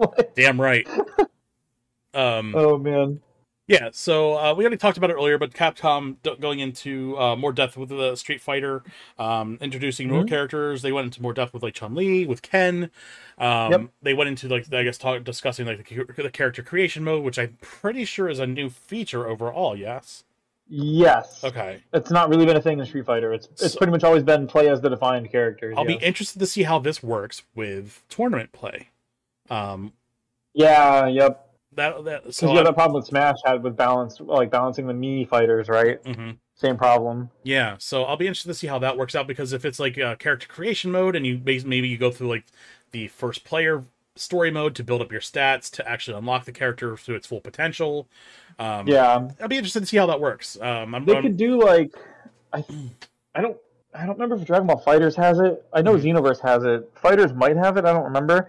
They could just get away with doing like, you learn the skills of other fighters that already exist in the game, like that's the of yeah. Shoryuken, the like whatnot, and then like the frames and the damage and everything are like identical scaling to like those characters. So Mhm. like the worst case scenario is like you get like um a character who has like the, the like the best projectile and the best maybe like Shoryuken style upshot and like like you know I mean you can have an optimized move list which does sort of cause problems because part of the like balance of characters is like Chun Li has really good kicks and moves that like move her around the map and her projectile game is weak as shit because like when she does her like Hikohos they like barely travel anywhere and they're good for like positioning and spacing people away from you, Mhm. but they're not designed to play the projectile game like Ryu does with the like the Hadokens, where you can throw them across map and you can air them down, and like so hers is really just meant to be like a combo piece slash like a space maker.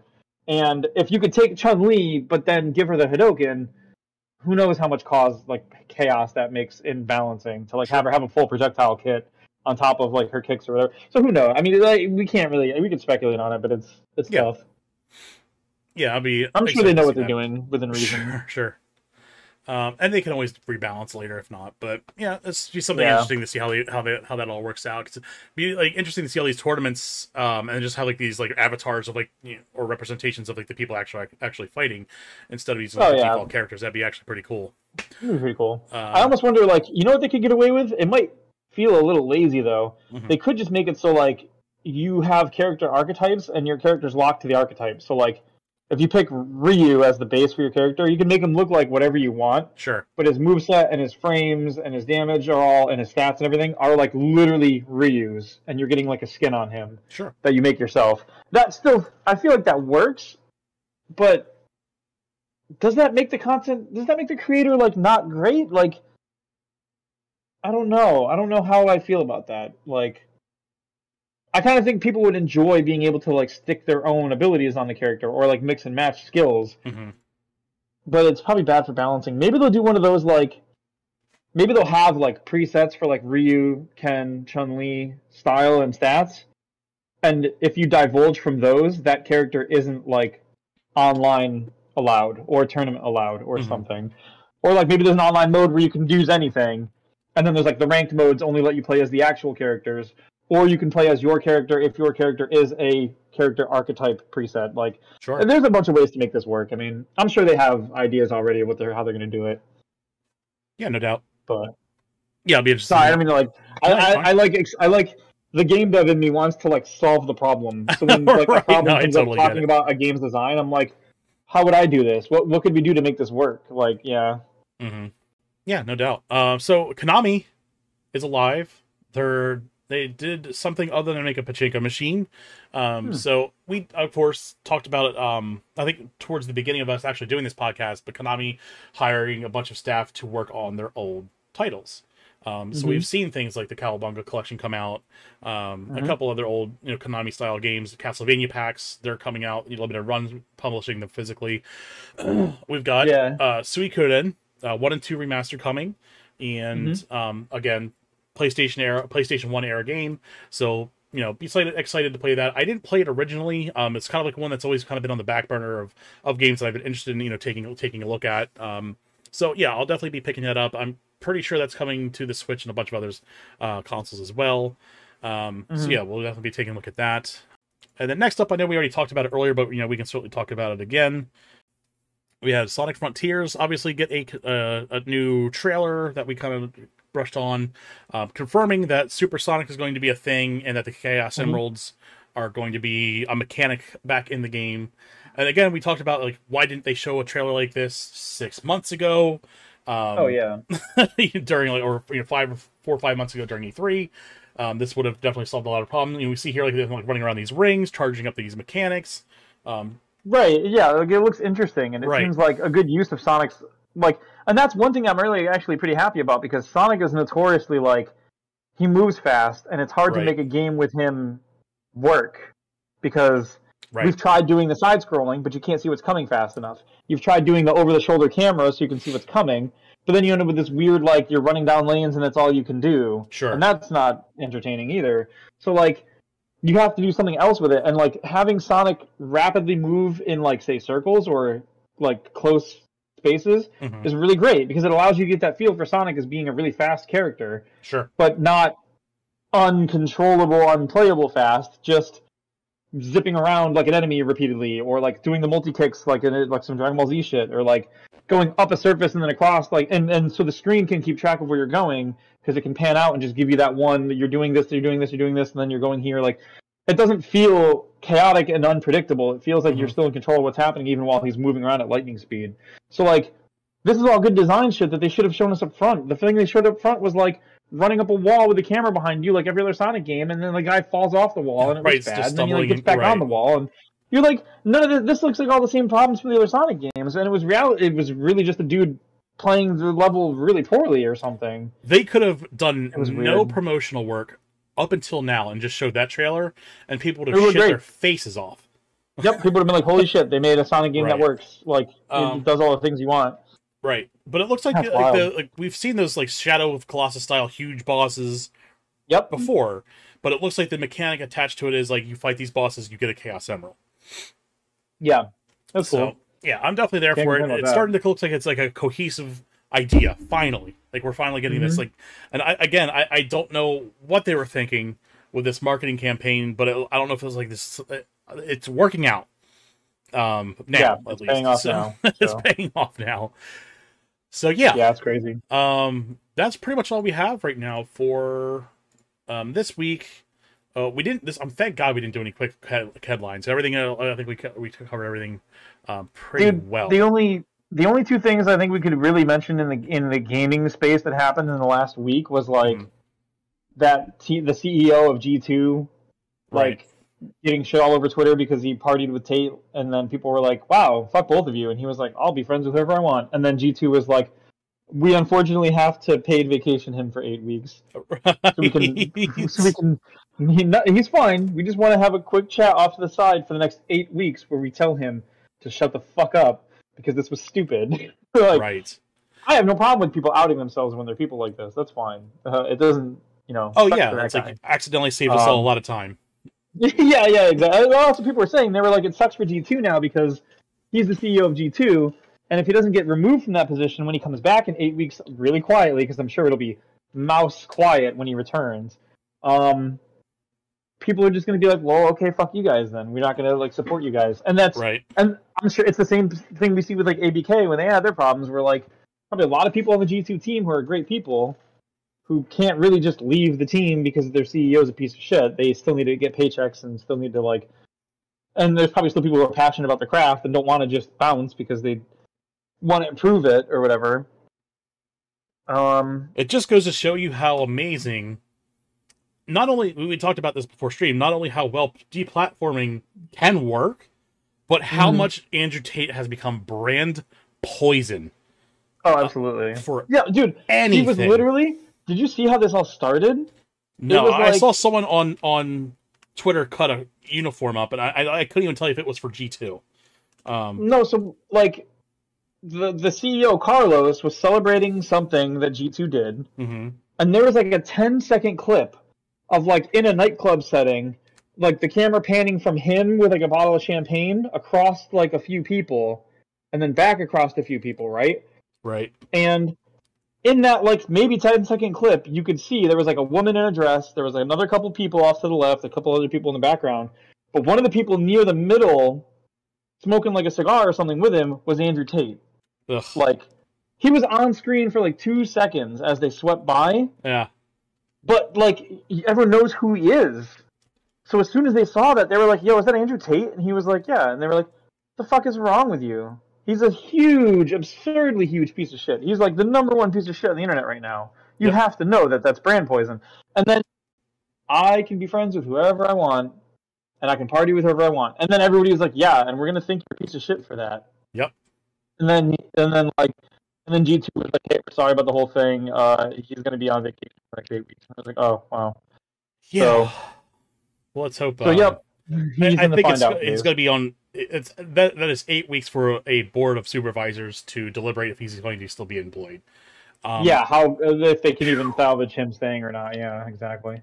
Yep, Yeah. fucking stupid, absolute moron. Yep. Um. So fuck him and fuck Andrew But- Tate. And like Claire was- said, he's just so disgusting. Absolutely, fuck him. Hey, no, there was a good thing that came out of this. Mhm. Um, I got to expand my block list by going in the comments and finding people who were like, "What has he even done? What has he even said?" My favorite is you'll watch people be like, "What has he even said?" And then someone will like link like four videos of him saying women are property and like that he beats them and he Right. hits them and they keep people on the property and don't let them leave and like Oh, how he like context. sexual assault shit and like where he moved and why he moved there and, and avoiding and like how he's like oh I love being in Romania because the police can just be bribed. He's like you can just bribe them for whatever. And then when people will be like, well, what has he done wrong? And you're like, what about these women who said that they were abused by him? Right. And people were like, "Well, the police didn't come do anything," and it's like, "My brother in Christ, he said he can bribe the police and get away with it," and you guys applauded that too. And they're like, "Yeah, well, if he can bribe the police, it sounds like he's winning." And it was like, "Fuck all of you people, then. Right. Like, a, Nope. a, a, a Nope. system where you can bribe the police so you can abuse women is a winning system because it lets you do it. Fucking Right. stupid." So Yeah. no, so I had I had a fun day uh, at the at the doing some block listing. Sure. Yep. Yeah, if you think So- Andrew Tate has anything to bring to any discussion, go ahead and just kindly flush your fucking face down the toilet. That Um, and um, there was that, and then there was like the G- the GTA leak, which yes, there's not much to say here. There was, I mean, There how is. do I? Well, I mean, no, well, uh, yeah, I'm trying to like. Let me rephrase this carefully. Mhm. There's not much to say about the game. It's Right. an old. It's footage of the game from a while ago. It's not a fair metric to judge the game by this footage. That's what I guess what I'm trying to get around to is like there's a lot of people right now who are looking at this and being like, "Oh, it looks like worse than Game X," or "Oh, it looks like it's not even Because done." it's and early like, development, and it could be early it's development footage. like this game looks like it's not even done yet, and you're like, "You don't say. Tell me more." We don't even have like a speculative release date for this game yet, and like of It course hasn't been don't. announced yet. Like we don't have. There's been no trailers. There's been no marketing Right. announcements. There hasn't. Even, I don't think there was They- even a confirmation that GTA 6 existed. Right? It was They just, just speculation. they, it's in or something? development. No, I mean Oh, they Rockstar did said they development, said it was in development a couple months ago, but beyond that, they could have just started in like March. Well, this Um, is like the equivalent of like the Elder Scrolls Six thing, right? Where it's like, yeah, we have like a name over an ocean, but like that's Right. it. so like we don't know what it looks like right now. right. And then yeah, people were, and the footage was playing. And and to be fair, I did watch a little bit of the footage, and it just looks like Grand Theft Auto. I don't even think it looks bad. I think it looks like Grand Theft Auto. The same shit's happening. That Right.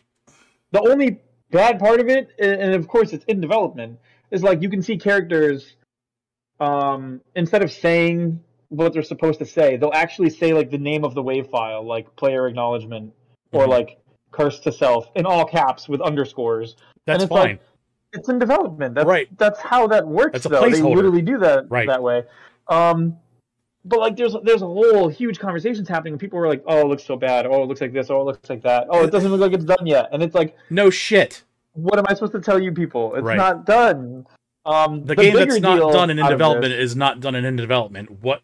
That's it. If you're if anyone's judging Grand Theft Auto 6 based on the leak, you you've got the wrong and you're entirely in the wrong headspace for what happened. Right. Um, because that has nothing to do with anything.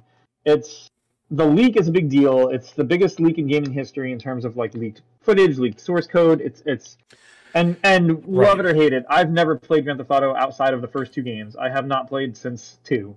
So I'm not like a Grand Theft Auto ride along or anything like that. I played five and there's- lost interest in it almost immediately. I, that's Right. I loved four. Um, I think it was probably one of the best storytelling efforts I've ever seen a gaming company do, and that's one thing Mhm. Rockstar has always had a tradition of. They've done like you know, um, the the city crime syndicate games, the the, the spaghetti western games, and they it's like Mafia was theirs, right? right, uh, yeah, uh, no, Yeah, Mafia's not theirs. Um, Bully though. Oh no, Red Dead is. Red Dead so, Redemptions yeah. are spaghetti westerns, and, and like they do, Yep. they do such good storytelling with these games.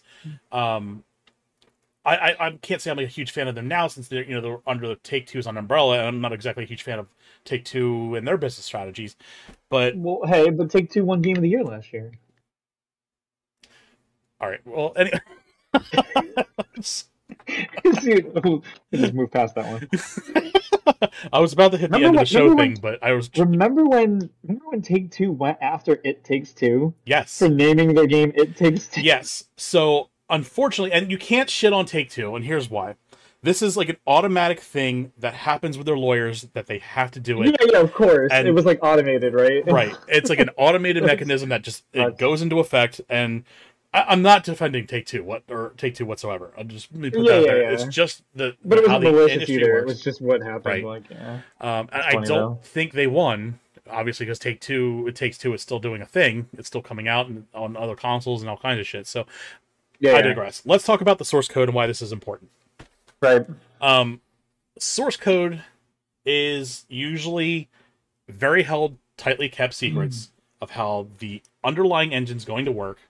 Anything down to player information, credit card processing, all kinds of shit.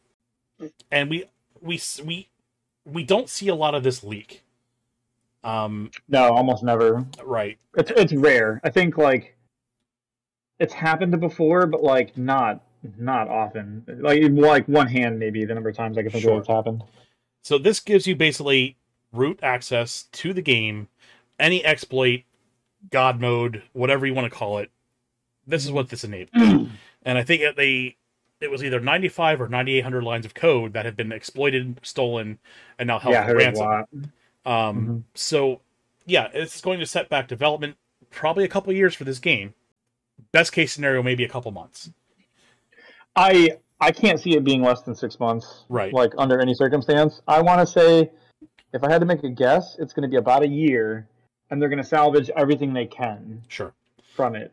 So like, and that's what's crazy because like if this was like the, the the current era is what makes it such a problem because if this was a PS1 or PS2 game, it would suck that it got out, and there'd be problems. Right. But like, there's a world of difference between like a Final Fantasy game having its source code leaked, and therefore other people who are programmers could now make a game that feels and moves and acts like Final Fantasy and rip off that, hmm versus, like you said, credit card information, player information, network information for your network and your IP addresses, your location information, all the shit that we put in games now, all the stuff you agree to in the EULA.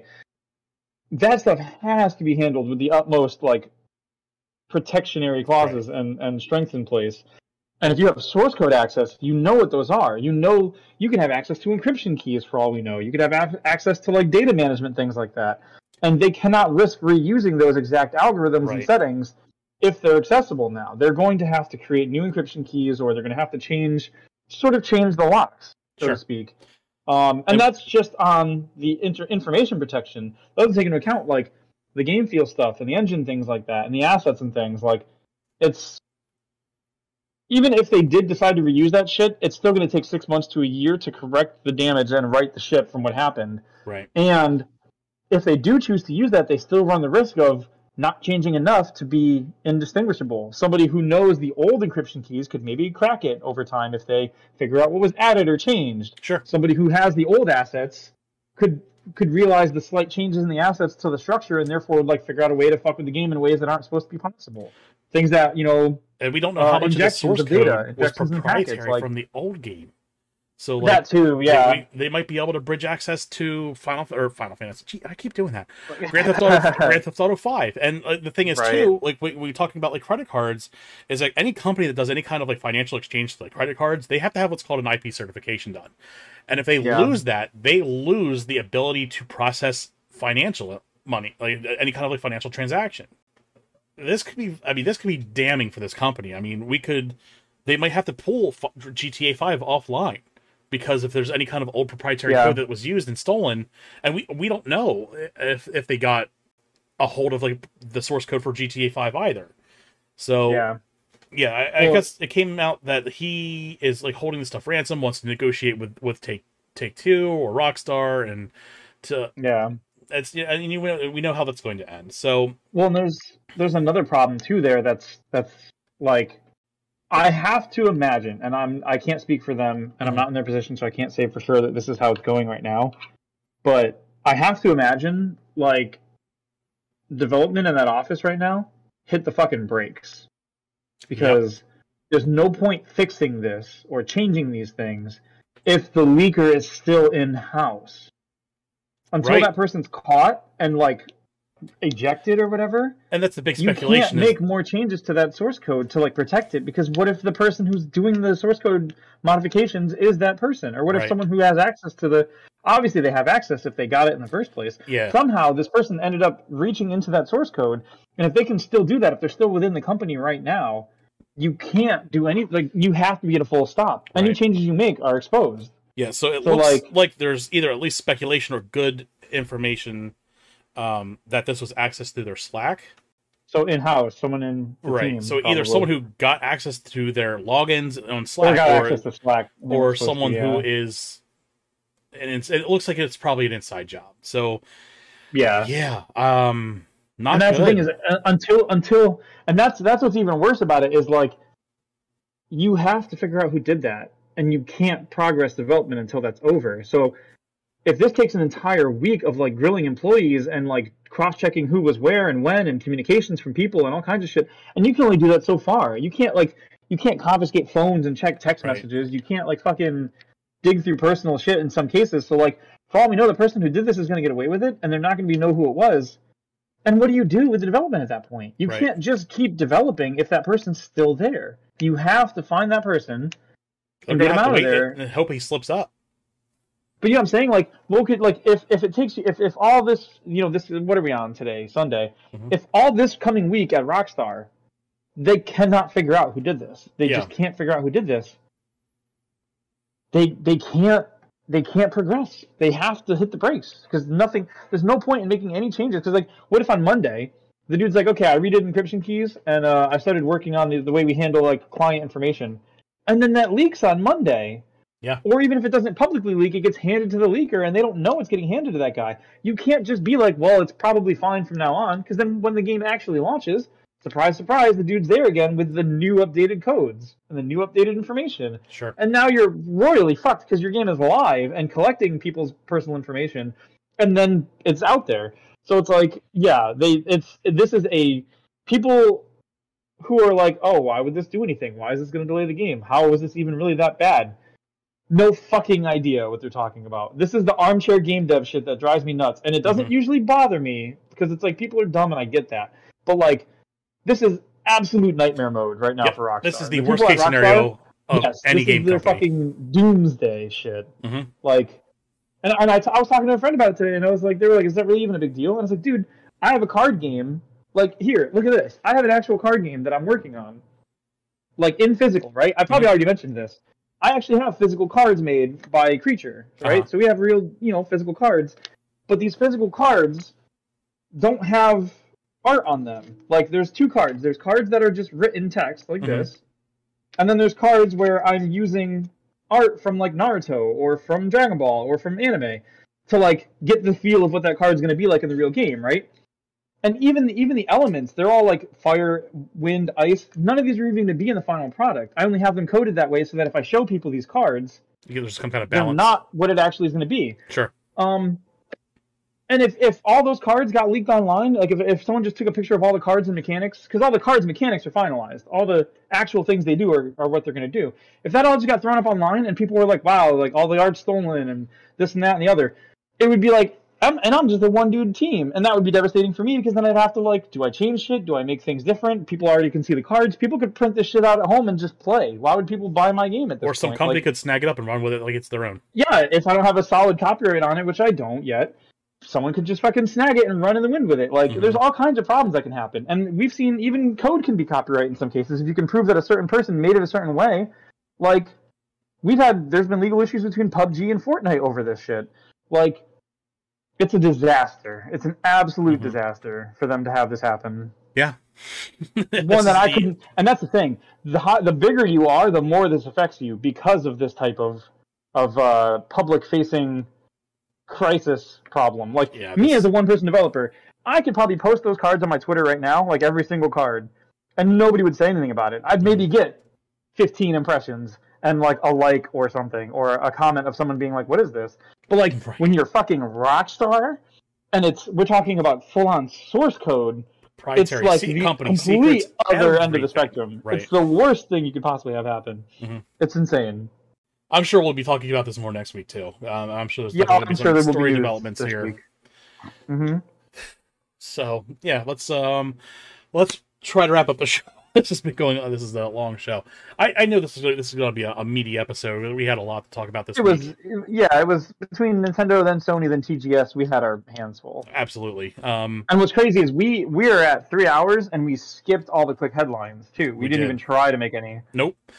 So let's get on to um, upcoming game releases. Um, Hard Space Shipbreaker coming to PlayStation 5, Xbox Series X and S the 20th.